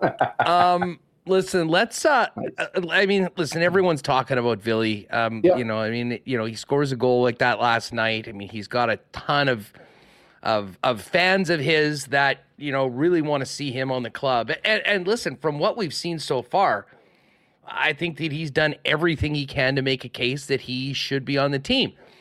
I talked about this earlier, Scott, but I mean, I'm sure you were there. Rick Bowness was talking about Ville's situation going into these last two games, and he basically said he has the opportunity to earn a spot on the team with these games. Now, listen, coaches say a lot of things sometimes that may be, well, somewhat truthful, somewhat not. Like, I don't know whether this was just lip service to a young man that's doing everything he can to play, but is in a really bad situation because of waiver rules and the fact that he's waivers exempt. Um, but how does this play out? And and listen, will we see him on Thursday against Ottawa? And if he has another strong game, is he, never mind on the team, could he be in the top six actually playing in Calgary next Wednesday? I think the door's open. I mean, I was the one to ask a couple of those those questions to to Rick, and you know, it's there for him. And and and, that was the one quote, and the other one was, um, "It'll be decided over the last two games." And I think the fact that Ville's still here speaks a lot to how far Ville's come. I, I think again, I, have written about this. I, I, think the easy road, and, and we all know what the easy road is here, the, the easy way out is simply to send them down because it alleviates a headache that the Jets have. Um, and, and, but you know, my, my argument here for Ville is different this year because this is a team that said often um, and, and and obviously going through the summer and the way they did and you know not rebuilding and all that sort of thing they're in win now mode. And and th- uh, there's a couple factors at play here. If Ville Heinola is the sixth best or the fifth best defenseman on this blue line, or the fourth best, or whatever you want to call it, and you leave him out of the roster because of a you know a, a contract technicality and, and the waiver exemption, when you're in a win now year, I, I, just I don't know what that says. Like I think that defeats the kind of idea then that you're actually in win now. And I understand you have Nate Schmidt, you have these guys that have big contracts, but we, it's not like this is it's unprecedented for a a big money player to be left out or on the periphery while a young defenseman that who's been brought up and bred in this team and developed by this team, you know, finally makes good on his chance and really does make a good, you know, a good impression in, in training camp and shows that he's coming bigger. Um, you look at Ville Heinola, he's just a piece of muscle now. He's not, you know, it, when he when he came into the league, he was 181 pounds and and it, that was soaking wet. Now he's 185. It doesn't seem like a big jump in weight, but he's a just a, a he's a, he's a, he's a finished tank. You know, if if there is such a thing, right? And so you, you think about a guy like what he's done and, and, the steps that he's done to improve, and his defense has improved. And I think we've seen that this preseason. And then you also add the fact, like, okay, it might not be super consistent for him just yet defensively, but you know that he has this ability to be so good offensively. And that's something, again, this team has talked so much over the last year since Rick Bowness came here, last year and a half now, that that that they want to have their defense activated. They want to go and they want more scoring from their defense. Well, if there's anybody in this lineup right now that are in this, you know, in this battle to kind of get in um, to the lineup, it's Ville. And and so I, I think the problem is, you know, the Jets have created this sort of on their own. Is that you know if you're in win now mode and Ville Heinola is the fifth or sixth best defenseman right now on this team, not just in training camp, but on the team, well, you got to play him. And and the other thing is, what kind of message is it now going to send if Ville has an incredible training camp, and the only thing that is keeping him away from his waiver exemption, I, I mean, I think you run the risk of pissing off a lot of guys. Well, Ville for sure, but also being like, you know, if you're another defenseman on this team that that's in the system, and you're just like, I can have the greatest camp that I've had on this team, and just as good, if not better, than some of the NHLers, and I'm still not getting in. Like, why would I want to still play here? You know, like I, you know, how many years are they going to kick Ville down the road until, yeah, okay, well now his roster does, you know, roster exemption status is now he's not roster or waiver exempt, sorry, and and so you know now they have to actually make decision. He just gets in because of that. Like I don't like the idea that the only reason that he's not on the roster is because of, of, of a contract issue, and and and you know I get that that you know the Jets have created this logjam and they failed to alleviate the logjam and but so when they have a guy, and and it shouldn't be a surprise to the Jets that their first rounder starting to turn into a pretty good defenseman that can play in the AHL. I mean, this has to be something that you would have, you know, expected at some point, right? And so if you're just if he's not going to get onto the team because he's waiver exempt, and that's the way, and it just it just it, it makes you so you don't lose maybe a Stanley or Chisholm or whatever I, I don't know. I, I, don't know what to do. I think at that point, if you're Ville, you just kind of throw up your hands. It's like send me somewhere else, and and think, and that trickles down because if you're another defenseman on this team that still has this log jam, what, what are you expecting? Like, what does Declan Chisholm think then too? He's had a pretty good camp too. He's just had you know, just hasn't been able to play as much. I, I just don't. I don't know. I, I think it creates more problems than not and plus, I mean, I think that the at be all end all is Rick Bowness has said many times it's about winning hockey games, winning the Stanley Cup, all that sort of thing. How do you not play the guy that that that has shown in preseason, and that's what a lot of these decisions are based upon often and how they've played. How do you not put this guy into the lineup in game one if he's if he's earned that opportunity and, and earned a run of games? And I think it's beyond that now. I think Ville Heinola has earned a lot of games and a lot of chance to actually get comfortable in an NHL jersey in an NHL. And we could talk about he had some times last year, but he you know he's getting called up to come in and play into Buffalo, and you don't know if he's even going to play that day. And you know, there's just there was a lot of things last year, and sure he had his chances, but I think again he's he's he hasn't been discouraged. I mean, I know there's been times where uh, you know he might have asked for for for, for a trade or he's he's shown his his disgruntledness or whatever. But he, but every time, every summer, he comes back and he's added something to himself, whether it's muscle mass or, or, or you know just a better defensive player, both.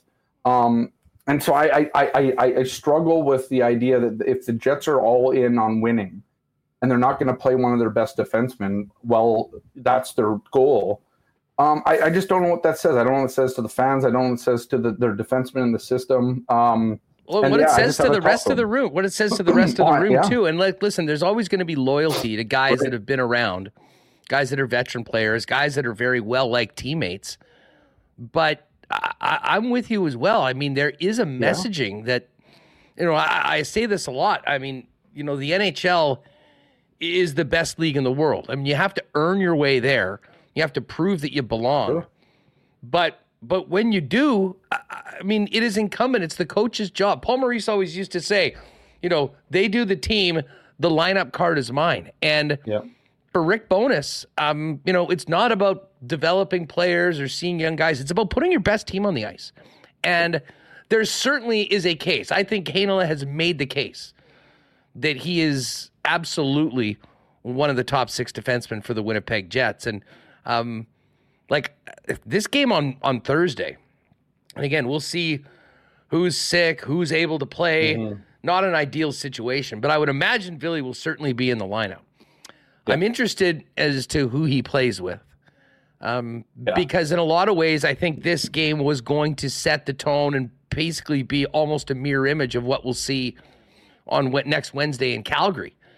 Um, but it's it's not easy. You're right. We've been talking about this logjam on the blue line for the better part of uh, 18 months here, Scott, and uh, now it really does seem like the time. And uh, I mean, there is you know, if they take sort of that easy way out, let them go with the Moose, even if they say, hey, this is just temporary, we're going to work things out. Yeah, I mean. I do wonder, you know, what that does to the player, uh, what it does to the relationship with the team.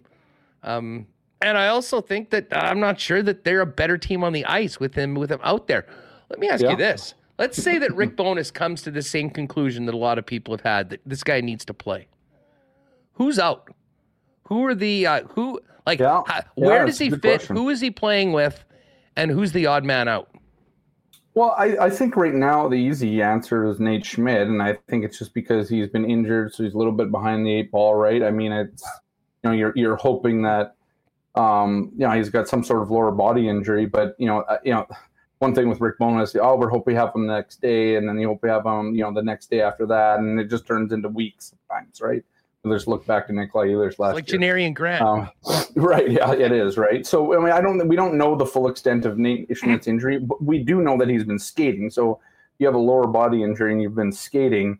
Well, it's a good sign, right? But, the, you know, if, if, if Nate Schmidt doesn't play on Thursday, um, in the last preseason game. And and uh, this is no discredit to, to Nate Schmidt; he's a good hockey player. But you know, for a guy who's getting up there in age, you wonder, you know, what kind of, you know, just how far, how, how much behind he might be, right? And, and instead, you're going to have a guy like Ville, perhaps, who's been in the fight all training camp, and so he's he's ready. Like he he's he is, is in a good form as you can be.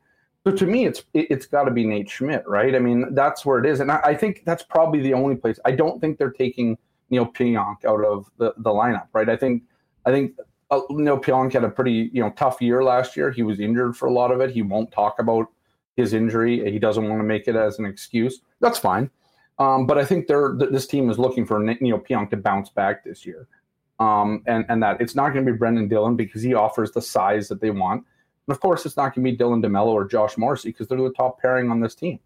Um, I think it's Nate Schmidt. I mean, and the problem that you're going to have here is that you have a guy that's making close to six million dollars a year, just under, um, you know, as your seventh defenseman to start the year. And and and who knows? I mean, if Ville keeps playing well, like let's say he actually gets that that chance to be on, you know, on October 11th, playing beside I don't know, maybe it might even be Brendan Dillon because he's he's played pretty well with Dillon and and arguably, man, it might not even be arguable anymore that, that Ville's actually made Brendan Dillon a better player.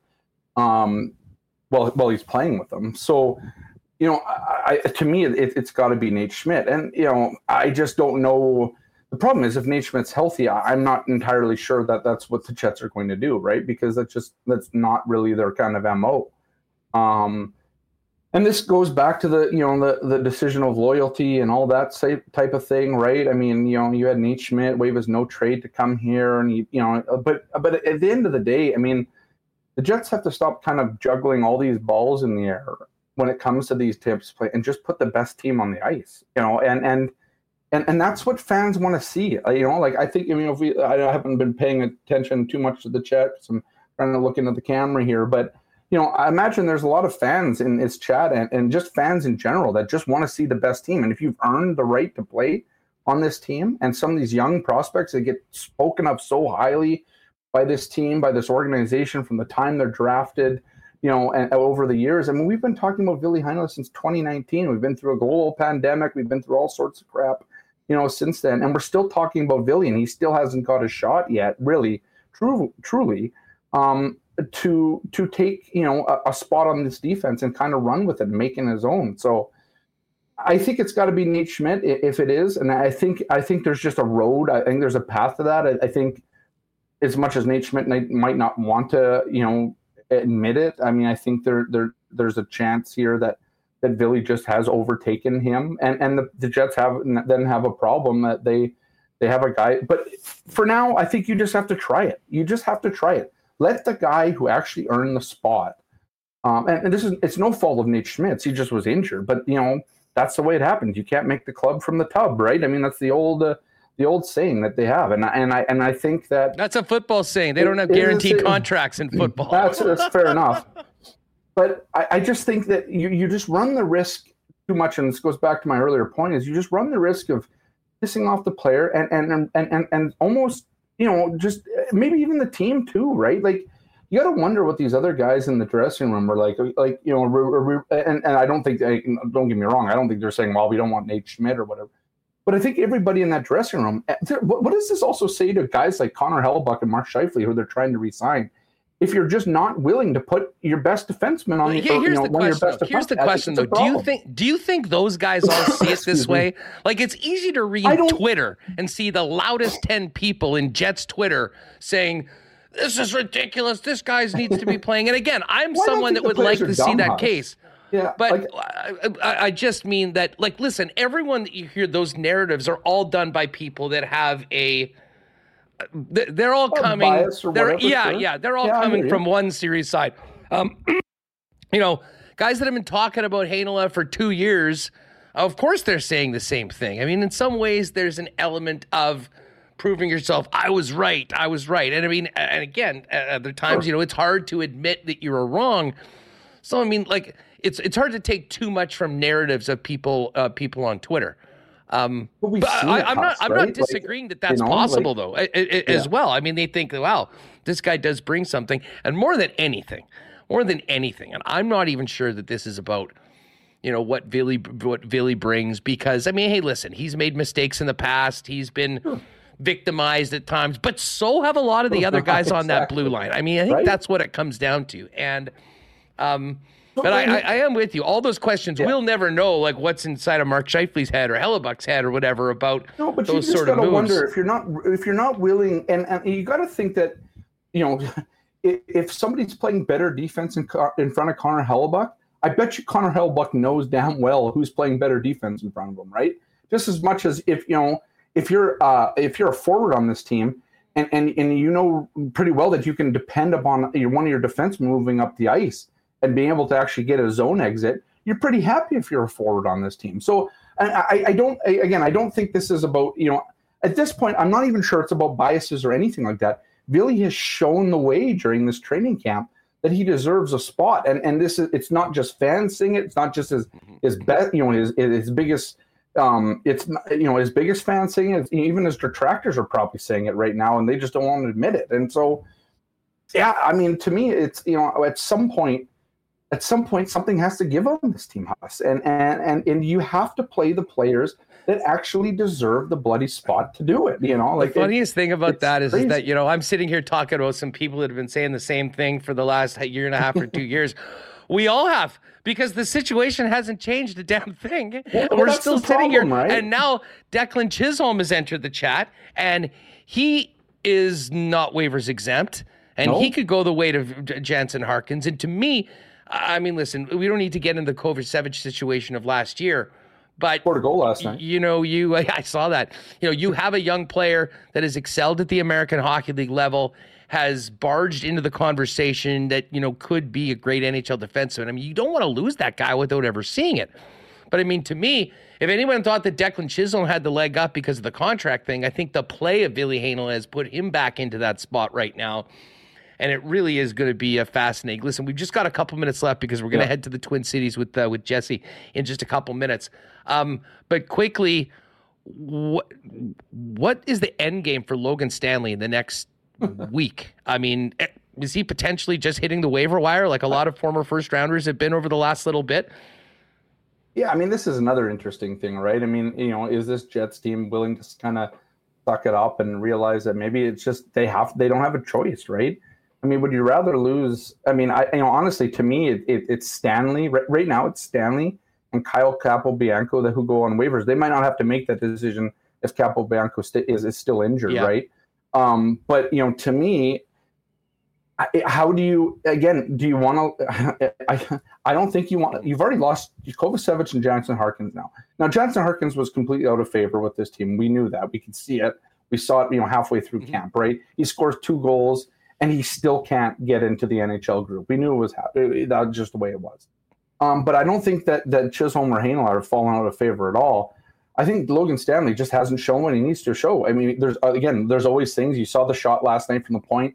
Um, but whatever. I mean, he still doesn't show the, the, the physicality that he should for being a six foot seven defenseman, right? And and his defense just wasn't there last night. And so I, I think at some point you just be like, well, time to give this guy a different chance somewhere else. And and and yeah, I mean, first rounder or not first rounder, I mean, what are you going to do? I mean, it is the it is what it is. He hasn't panned out. He's 25 years old.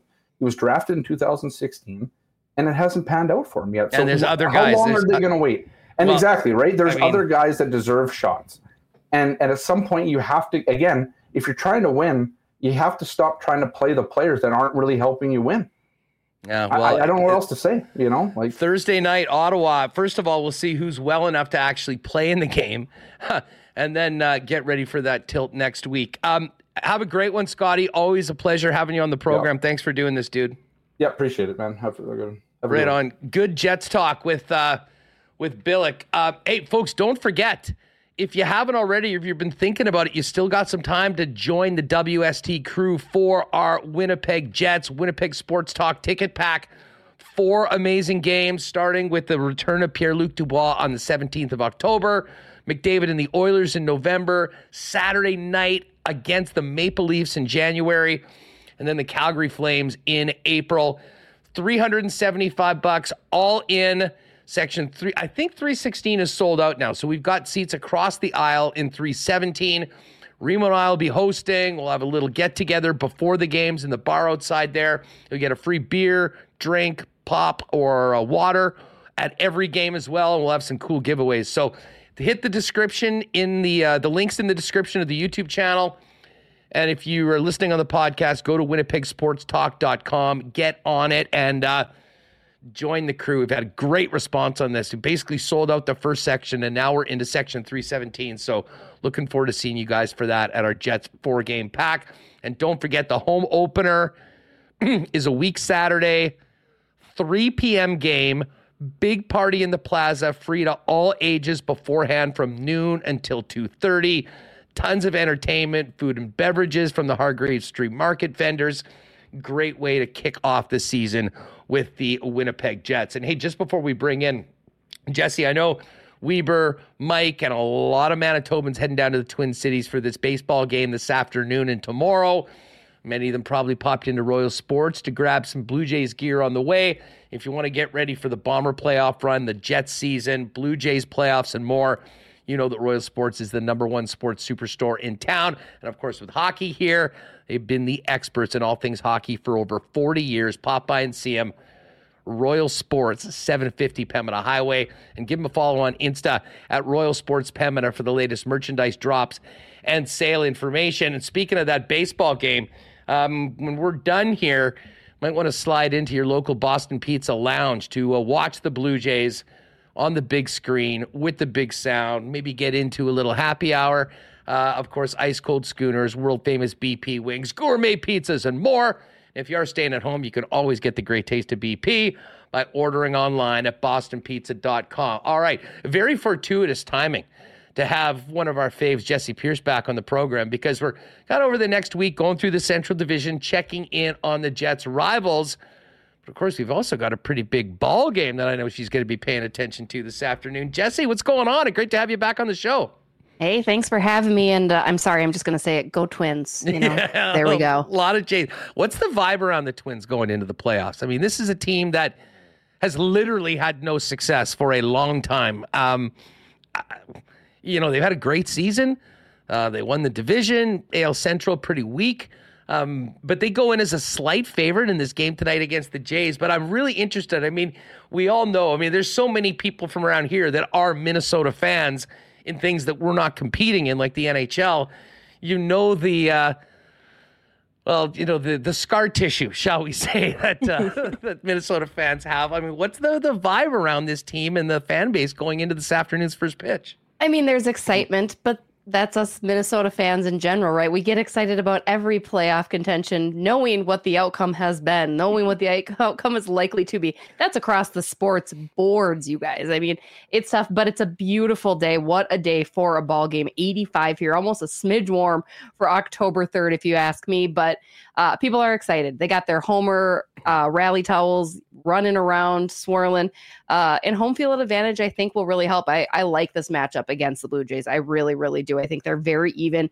Both are very deep in pitching, which is not something I can often say about the Minnesota Twins. Uh, but it's going to come down to offense and, and who's swinging the better bat. And hopefully that's Minnesota. Hopefully we can take some sort of curse off of ourselves just once. But, you know, we'll have to see. Well, the funny thing is, in recent years, both of these teams have been so disappointing in the playoffs that one of these fan bases is going to be happy in a few days. Like someone has to win this. So uh, we'll get it on. Anyways, uh, 3.30 p.m.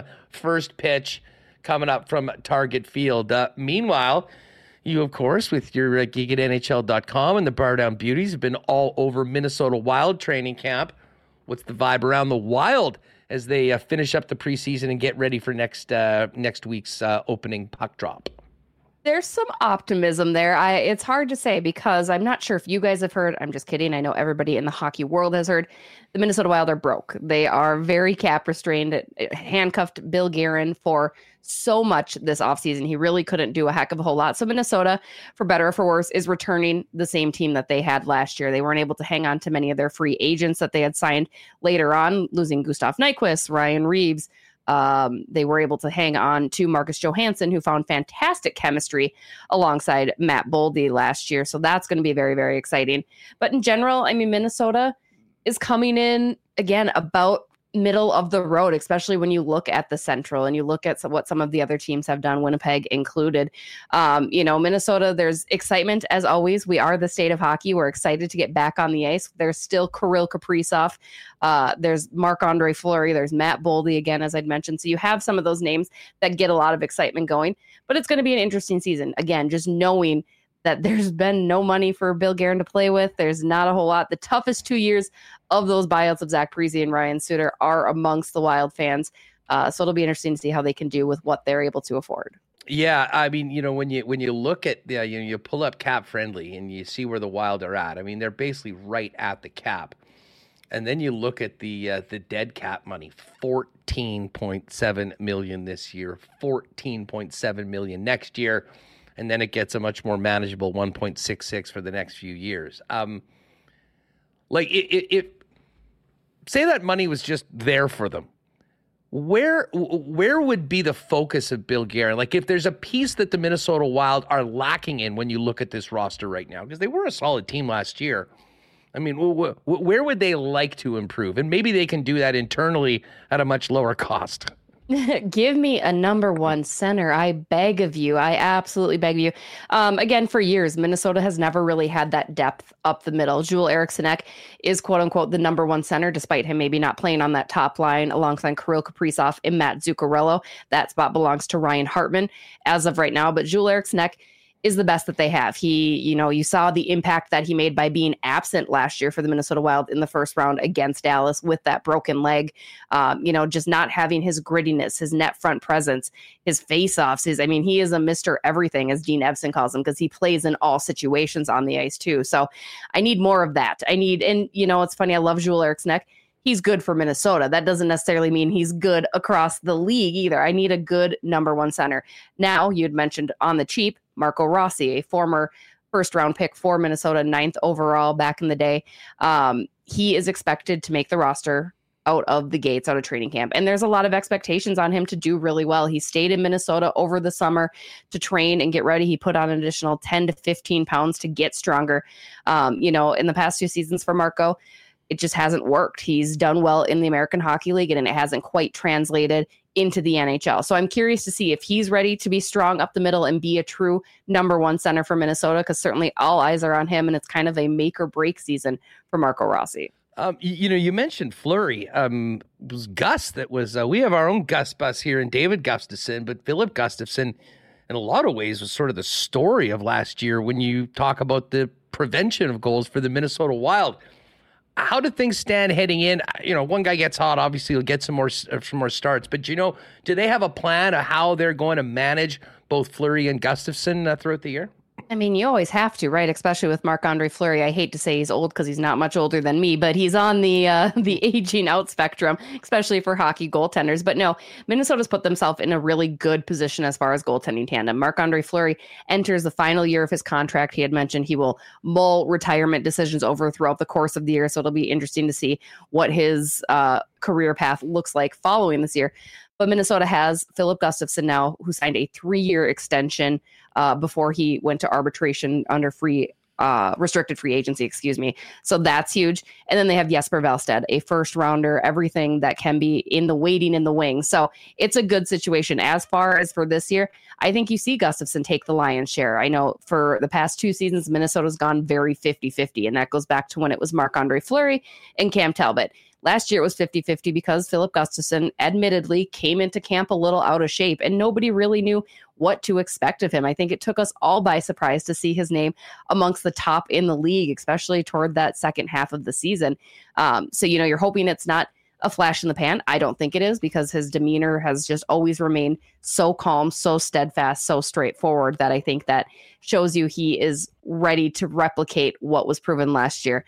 So Will he get more uh, starts? I think absolutely. I think if you were to call it, and Dean Evason always hates to call it, but I think Filip Gustavsson is your number one goalie and Marc Andre Fleury is your backup for all intents and purposes. But either way, a solid tandem moving forward for Minnesota this season and in the future. You know, I mean, you mentioned the uh, you know the lacking uh, depth at center. Not the case on the wing. Um, you know, you got Kaprizov on the top line, Matt Boldy behind him, and Listen, I think everyone knows that Kaprizov is a legit superstar in this league. Um, but Boldy, coming off a 30 goal season last year and uh, just over 60 points, didn't have a great playoff.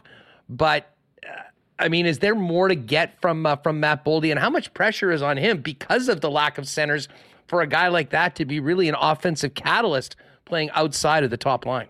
I mean, he likes to call it expectation because I think we always ask Matt Boldy that. Like, is there pressure now? You know, you signed a seven year, uh, $49 million contract last year as just a kid out of, out of the gate, to the pressure that's there. And he says, no, it's an expectation I hold for myself. I want to live up to that. And you had mentioned he had the drought in the playoffs. This is following a, a, a hotter, a heater, excuse me, a hot streak he had, which also followed another gold drought. So he's kind of up and down. But again, he's so young and continues to develop at such a fantastic pace.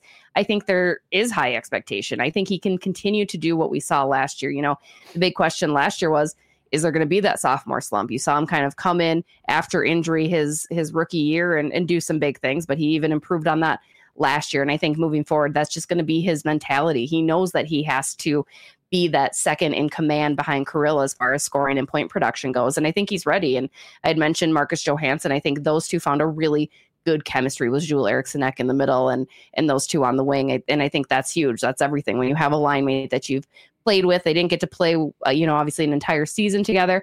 But when Johansson came in, they really found something special. So I'm excited to watch uh, Matt Boldy continue to ascend upward. Calen Addison finally got a deal, and again, that probably wasn't a fun situation to be in, negotiating without much. Um, uh, you know, without many other opportunities against a team that has no money. Um, that being said, he signed. He's going to be in the lineup. But when you look at this blue line core, who are going to be the horses that Dean Evason uh, rides the most right now? The guy, the big minute munchers on the blue line for Minnesota, projected to be. I think Jonas Brodin and Brock Faber. Brock Faber, we saw come in out of the University of Minnesota last year, a good old Minnesota boy, which we love that storyline here, obviously. Um, no, but he is going to have a tremendous and long NHL career. He's just got this confidence and this poise. And again, he has that long stick, that mobility back there. Um, and he's learning. And I think pairing him with Jonas Brodin, a player who's so consistent and a guy that can really cover up any of those mistakes. I mean, God bless Matt Dumba. He did it for Matt Dumba for many, many years. And now he'll be doing that with a younger player like Brock Faber. I think that's going to be my favorite defensive pairing. They will probably be second behind Jacob Middleton and Jared Spurgeon, a pairing that really showed what they could do. Obviously, Spurgeon, another very consistent player, captain of this team, uh, moves incredibly well, plays in all situations as well. And then Jake Middleton, this big husking guy that uh, can there and make up the size that Spurgeon lacks. So those are going to be your top four pairs for sure. Uh, unfortunate for Calen Addison, it'll probably be another season spent mostly in the press box, but I can see a rotation too because there are some other defensemen in there that are kind of you know, wavering as well. You've got Alex Goligoski, another player kind of on on the older side of things, and and Jon Merrill as well. So it'll be interesting. But I think those four players in Brodin, Faber, Spurgeon, and Middleton will kind of be the go-tos and the shutdown pairs. Jessi Pierce, NHL.com, down in the Twin Cities, getting us ready for a puck drop, looking around the Central Division. Uh, the rivalry between the Jets and the Wild got pretty spicy at the end of last season. Of course, Ryan Reaves was always front and center uh, of it. He's gone now. Who uh, who's going to be the uh, the guy standing up for uh, well Hartman s cheap shots on Nikolai Ehlers when things get going, Jessi. We're still sour you, are not that. possibly referring to the Logan Stanley on Kirill Kaprizov, which injured Kaprizov. Are that was we? just an still- accident. I mean, that was just an awkward play. I mean, credit to to Logan Stanley. Kirill Kaprizov also said that. He said, you know, it's a mm-hmm. hockey play. It is what it is, and you know, he's fine. He's he's all good. But it's funny you mentioned that because in Minnesota, I think a lot of people were wondering who is standing up for Kirill because you didn't really have Ryan Reaves do a heck of a whole lot, Marcus Foligno either. But Foligno's back, and then they signed Pat Maroon. Pat Maroon, as we all know, the championship pedigree but a big dude that is going to be out there kind of patrolling as best he can as well. So I think you've got Foligno who uh, can throw a Superman punch a time or two as well, which was still one of my favorite memories to see to date. Uh, absurd. Like, it's so absurd, but so wonderful. And again, with that rivalry, just feeding the fuel there, right?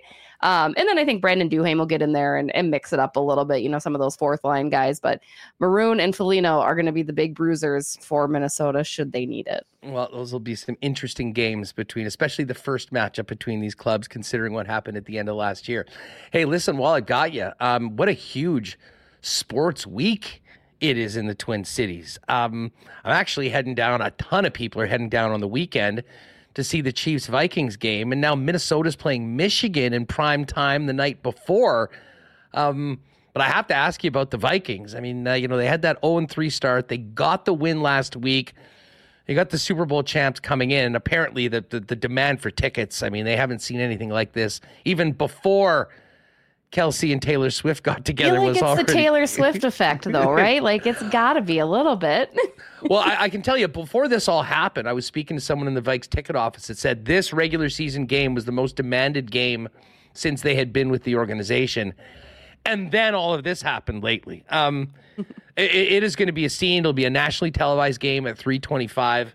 But uh, is there a little more hope in Viking Nation after the win last week, or uh, is it sort of assumed that you know after that start, this is probably going to be a real uphill battle in a division that's wide open? Oh, credit to Detroit, they look quite good.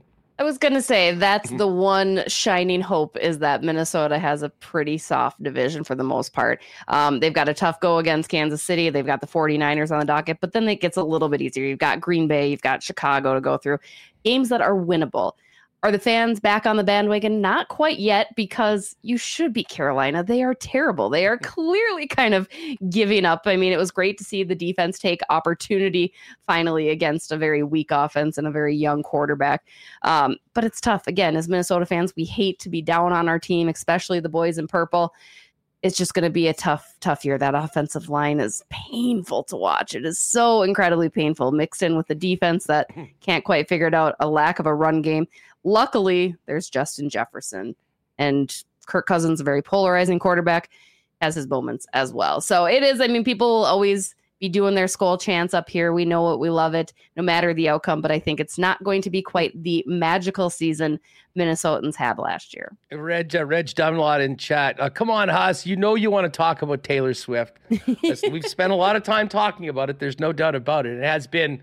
I mean, the crazy thing is, like, when you mentioned the Taylor Swift effect, it is absolutely real. Yes. I mean, we had a big conversation last week knowing that she was going to be at the game in New York on Sunday night as to what that was going to do to the viewership of Sunday night football. And I mean, you know, already one of the most popular shows on television, $20 million average, ended up hitting 27 million and uh, the, big, the most watched uh, program since the Super Bowl right now. So uh, I'm not sure. I don't expect her. You haven't heard any news. She's probably not going to be there in the Twin Cities on Sunday, right?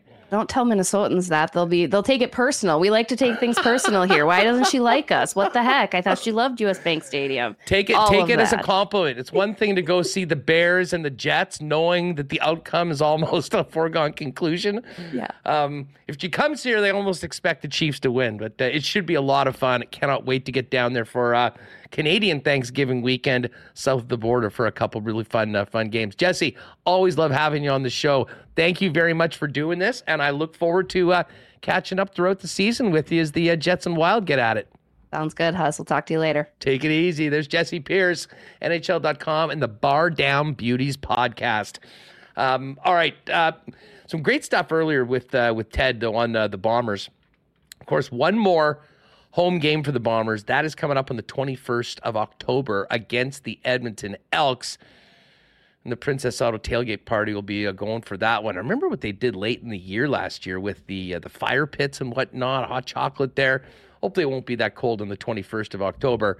Uh, but then we've got playoff football coming as well. And of course, the Princess Auto, proud sponsors of the Bombers and WST and the Princess Auto tailgate zone before all Winnipeg Blue Bomber football. And of course, Princess Auto is where you'll find the best deals on the most unique assortment of tools and equipment around. Everything you need to complete the projects on your list or start something new is at Princess Auto. Pop by and see them, Panet Road, Portage Avenue West locations, or shop online 24 7, 365 at princessauto.com. And a big thanks to Spicy and Joe and our pals down at Consolidated Supply. What a summer it's been for them. Of course, they are the leaders in irrigation systems for your property, working with golf courses throughout the year here in Manitoba. Artificial turf, both indoor and outdoor. And golf carts is the exclusive club car dealer in Manitoba. More than just for the golf course, though. Got some incredible vehicles uh, with some real industrial usage. So check them out if you're interested in that for your operation. And hey, other great options for your property, including hot tubs and amazing outdoor kitchens, as well as small engine parts and repair. They are the experts. Consolidated Supply have so much waiting for you. Pop down and see them at the showroom, open to the public, 1395 Niakwa Road East or you can find out more online at cte.ca. And uh, hey, back at it Thursday night at Canada Life Center. Final preseason game. We'll get a little more clarity as to who's going to be playing over the next couple days. One thing you can take to the bank is that you can now enjoy the great taste of our favorite local beer, Little Brown Jug as they are now an official partner of the Winnipeg Jets and available at Canada Life Center. If you're in the lower bowl, they've got the north end spot in and around where the old Moxies was. They've also got it at the south end. And uh, if you're with us upstairs in the 300s, the new craft beer corner is in uh, the bar at section 310. So make sure to check that out and uh, enjoy some little brown jug the next time you're taking in Winnipeg Jets hockey. Uh, all right, let's get to uh, Michael Remis here. And uh, I know you've got the poll up right now. I do want to, I do want to ask, and I, I believe the poll question is, who are you cheering for? Uh, I'd like to know who do you think is going to win this series? That's the why not question of the day for Not Autocorp over at Waverley and McGillivray. Confidence level that the Blue Jays can get this done, starting with the win tonight.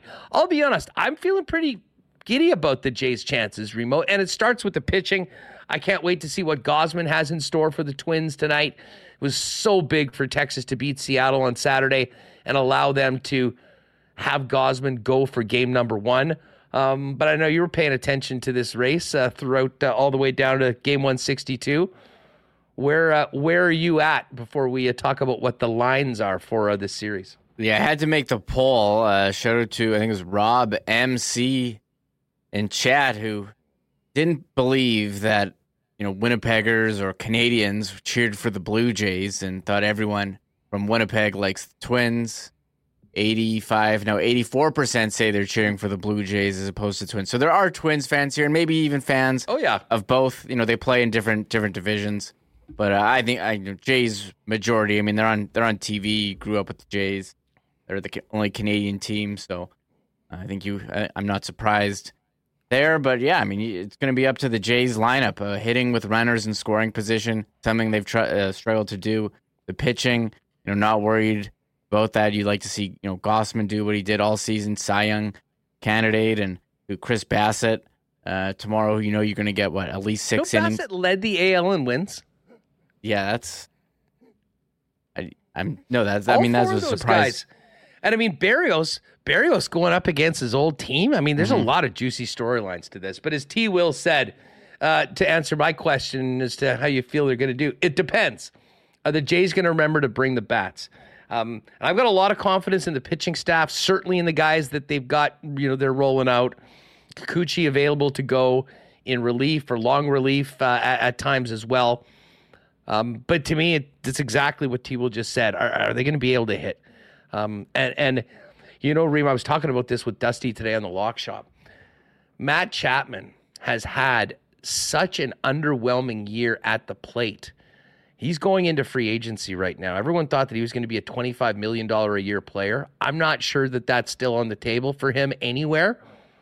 But I'll tell you what, you can erase a lot of the narrative from the regular season if you go out and have a monster postseason. Uh, and there's a big opportunity for a number of guys that had underwhelming years at the plate to um, put themselves in a position to put that behind them now that we're playing for real.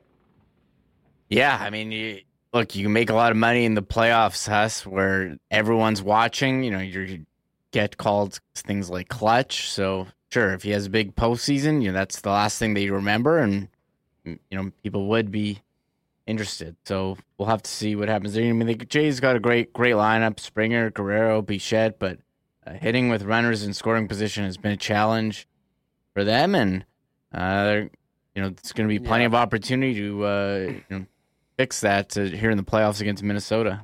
Yeah, Doug Phil, Jays didn't acquire Chapman for his bat, though. We knew what we were getting. Yeah, but I mean, it's still been way below the usual standard. I mean, was we expecting him to hit 310? No. Um, but, you know, and not only, I mean, listen, we can talk about numbers and the numbers over the entire 162. But I mean, the biggest reason why the Blue Jays were in this situation coming down the stretch, and you nailed it. I mean, their inability to hit with runners on base uh, and in scoring position and the amount of double plays they hit into. So, um, listen, it's going to start with the pitching, but got to get a few bats. Looking forward to this game tonight. It is Gausman on the mound, and let's get over to the Coolbet lines while we're uh, while we're talking about all of this. For today's game, ooh, the Jays now a plus 108 favorite. I guess if you if you waited it out, you were getting a much better number. Blue Jays plus 108, Twins a home favorite at minus 122. What's interesting though is that while the Twins are favored for tonight's game, the Jays are actually favored in the series. Um, no, they opened up at even money. Obviously, a lot of people came in and hammered the Jays, but uh, Toronto minus 120 for the series, and the Twins are even money, despite being at home for the first two games and a home favorite tonight. Um, the Texas Rangers and the and the uh, Rays are at it right now in the third inning. So that one's off the board. But a little later on, Milwaukee minus 172. And the A's or Arizona Diamondbacks plus 152. Phillies and Marlins as well. Phillies minus 149 favorite. The Marlins plus 132. Milwaukee, Tampa, and Philadelphia, all significant series favorites there. Um, let's get over to the Canadian Football League. And Remo, before you before you click on this, before you click on that, Mm-hmm. have you uh, have you seen the the line in the Bomber uh, Lions game yet? Yeah, I, I stupidly looked. I Oh, realized. okay, you did. I realized after. I was like, oh, I shouldn't have. I shouldn't have looked. Then more fun to reveal on the show. But yeah, we did it in the lock shop today. I, I was thinking that this would be close to a pick 'em. Dusty was thinking that, you know, would probably be the home field advantage for BC around three. And it's opened up as BC two point favorites against the Winnipeg Blue Bombers. And uh, the money line, plus 112. I have to think there's going to be some steam coming in from Bomber Nation on the Bombers over the course of the next few days. I wouldn't be surprised if this gets pretty close to a pick 'em by the time it goes off on Friday night. Yeah, I, mean, I thought it was uh, minus one, but yeah, minus two for the Lions. Maybe go with the Bombers there. Interesting to note the over under, the highest total of the week with 50.5 seems high for CFL. If you remember, Huss, the Bombers hit that total in their last meeting on their own. So, so 50.5. Um, yeah, and the Bombers have had good games, excuse me, in BC over the last few years. I, mean, I know it was Dru Brown that started in the last game last year, but even they put up some points. I have no doubt, and it's just like we talked with Ted earlier. I have no doubt that the the uh, Bombers' offense will put up points. I mean, between Brady Oliveira and the incredible season he's having, back to back MOP Zach Collaros, that receiving corps when healthy, as good as anything I can remember.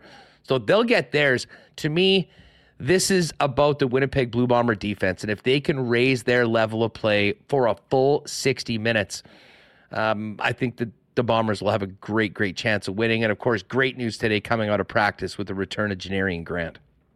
Yeah, if Janarion Grant's what practicing full uniform day one, like you have to think that's a very good sign for him to be in the lineup. So we'll wait and see. I and- think they were very, I think they were really extra cautious with him. I think they knew full well that this game was in all likelihood going to mean everything when it comes to the playoff picture in the Canadian Football League. And that is exactly the case. And uh, he's back.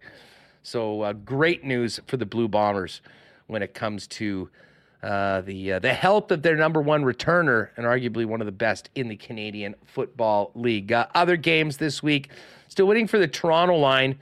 We'll find out what Dinwiddie is going to do with Chad Kelly if he's going to play them now that they're not playing the Bombers. Uh, Riders four and a half point favorites over Hamilton and the Alouettes. The Thanksgiving Day game seven point favorites on Monday against the Ottawa Red Blacks. And a quick look at NFL Thursday Nighter. Tomorrow night, left hand up for the Commanders, hosting the Chicago Bears. And the Commanders are six and a half point favorites. Uh, they were a very live underdog last week against Philly in Philly, Reem. And the Bears are, well, the Bears. So I can't say that I'm too surprised that this number's pushing uh, pushing seven. Yeah, I was looking at my. Uh, I got to do a survivor pick in my pool, and whoever is playing against the Bears uh, seems to be a good pick. I don't know if I can do the Commanders. Uh, Justin Fields is he going to be? You know what? What kind of play is player is he going to be Thursday? Is going to be the one that we saw on Sunday against the Broncos, or the one that we saw in the first two weeks? I mean, this Thursday night game. Holy crap! What a what a crap! What I mean, typical Thursday I- night. you know what? I Yeah. like the Commanders. I've always had a soft spot for them. I'm a big Brian Robinson Jr. guy. Scary Terry McLaurin. Sam Howell now there. They got a good defensive line. The fact that we have to watch the Bears is unfortunate. I, I will definitely agree with you on that. Um, but you know what? We'll have a lot of playoff baseball, probably some game threes happening that day. We'll be at the So, Jets uh, game too. So bring it on. Yeah, of course. And we're going to be at the Jets game. So uh, you're right. We'll just keep an eye on it for fantasy and gaming purposes. Of course, folks, big shout out to our friends at Coolbet. If you haven't played a Coolbet before, use the promo code WST for a 100% bonus up to 200 bucks on your first deposit. Um, Remo, one thing, I, we had such a busy show. I did not get to this yesterday, and I did not want to get through today's show without bringing it up because it was one of my favorite things that happened in the weekend. The onside punt Yes, from the from the Montreal Ottawa game on the weekend. Did everybody see this? I'll bring it up. An absolutely Uh, and I have to say, this is a brilliant hack of the CFL rules. I have never seen this done before. Um, but if you missed it, and I'll describe it for folks. So Montreal throws a screen pass out to their receiver on a second and 18. He gets the ball in the flat. The defense is playing way off, knowing that they're needing 18 yards for a first down.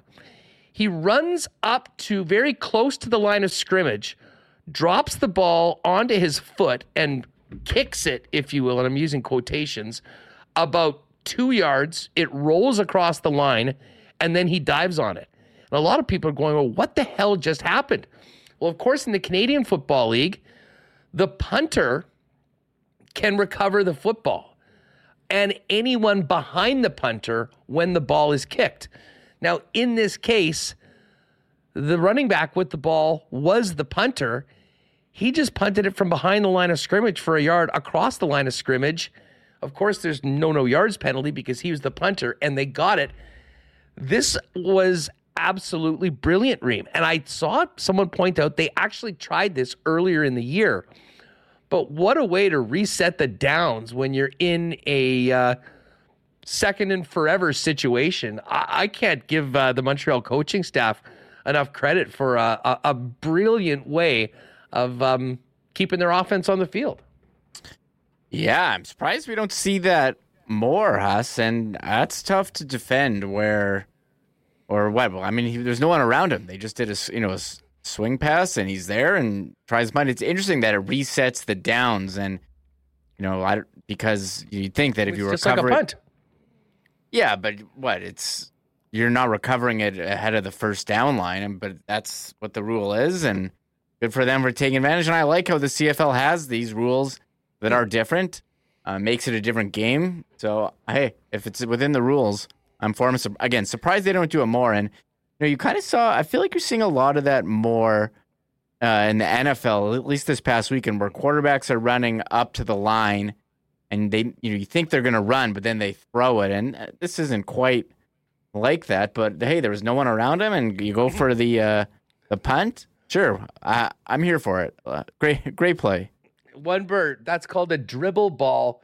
There was one Andre Proulx called last year Sask versus Ham late in the first half after a punt. I, will be honest, I had I had never seen that before, but it made sense quite quickly. Shout out to Marshall Ferguson, who quickly picked up on it that that is going to reset the downs. And anyways, onside punt in the CFL, we had to make sure we hit that uh, on the program, and we just had so much going on.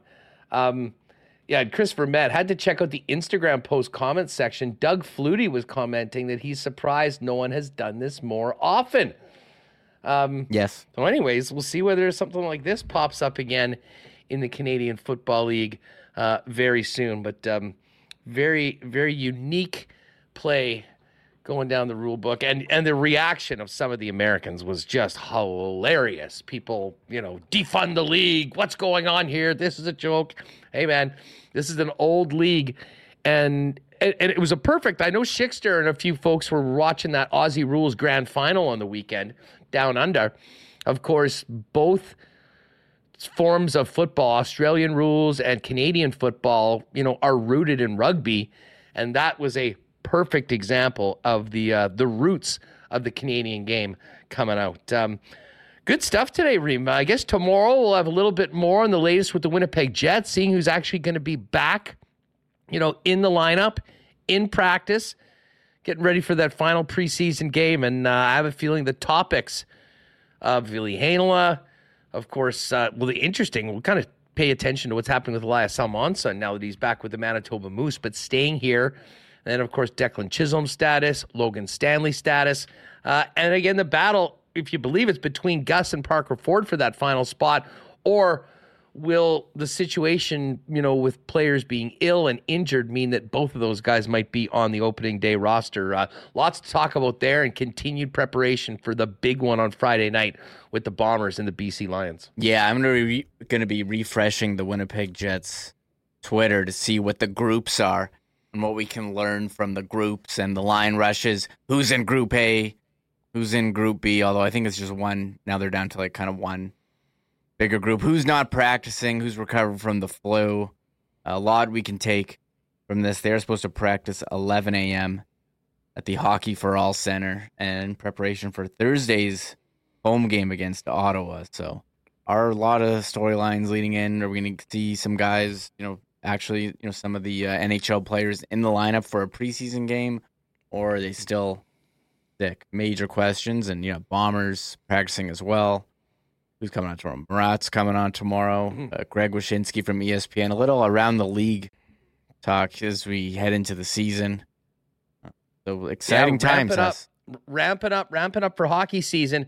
And by the way, everyone, um, for hockey fans, people that like the odds, uh, tomorrow in the lock shop, which is at noon over at Edmonton Sports Talk, Dusty and I are going to be kicking out our favorite NHL props for the season. We'll do a number of players, goals, points, assists, those sort of things, uh, as well as some picks in the divisions, cup winners, and all that. So, uh, big NHL preview tomorrow in the lock shop. Join us at noon before that. Give the boys a sub over on uh, on their channel. I know they uh, gave us a nice little bump today. And again, we are now less than 40 subscribers away from 10,000. Our goal is to get there by Wednesday. So if you haven't already, make sure you hit that subscribe button. And for all of you loyal WSTers, we thank you for your support. Tell a friend about WST and how they can join us daily at 1 or afterwards and subscribe to our YouTube channel. And of course, the podcast always available wherever you get your favorite podcast. Just search Winnipeg Sports Talk. All right. We got some baseball to watch coming up at the bottom of the hour. Enjoy the Blue Jays game today, everybody. We'll be back tomorrow. We'll talk about the Blue Jays. We'll set up game two. Greg Wyshynski taking us around the National Hockey League. Murat Ates on the Jets. And we'll certainly be talking about the blue line logjam and how he sees things going forward. Have a great one, everyone. Thanks to the sponsors that make this show happen every day and all of you for making us a part of your day. Have a good one, everyone. Go Jays. Oh my God! Oh! Shut it down! Oh, Let's go home! Thanks for tuning in to Winnipeg Sports Talk Daily. Make sure to subscribe on YouTube and your favorite podcast feed at winnipegsportstalk.com.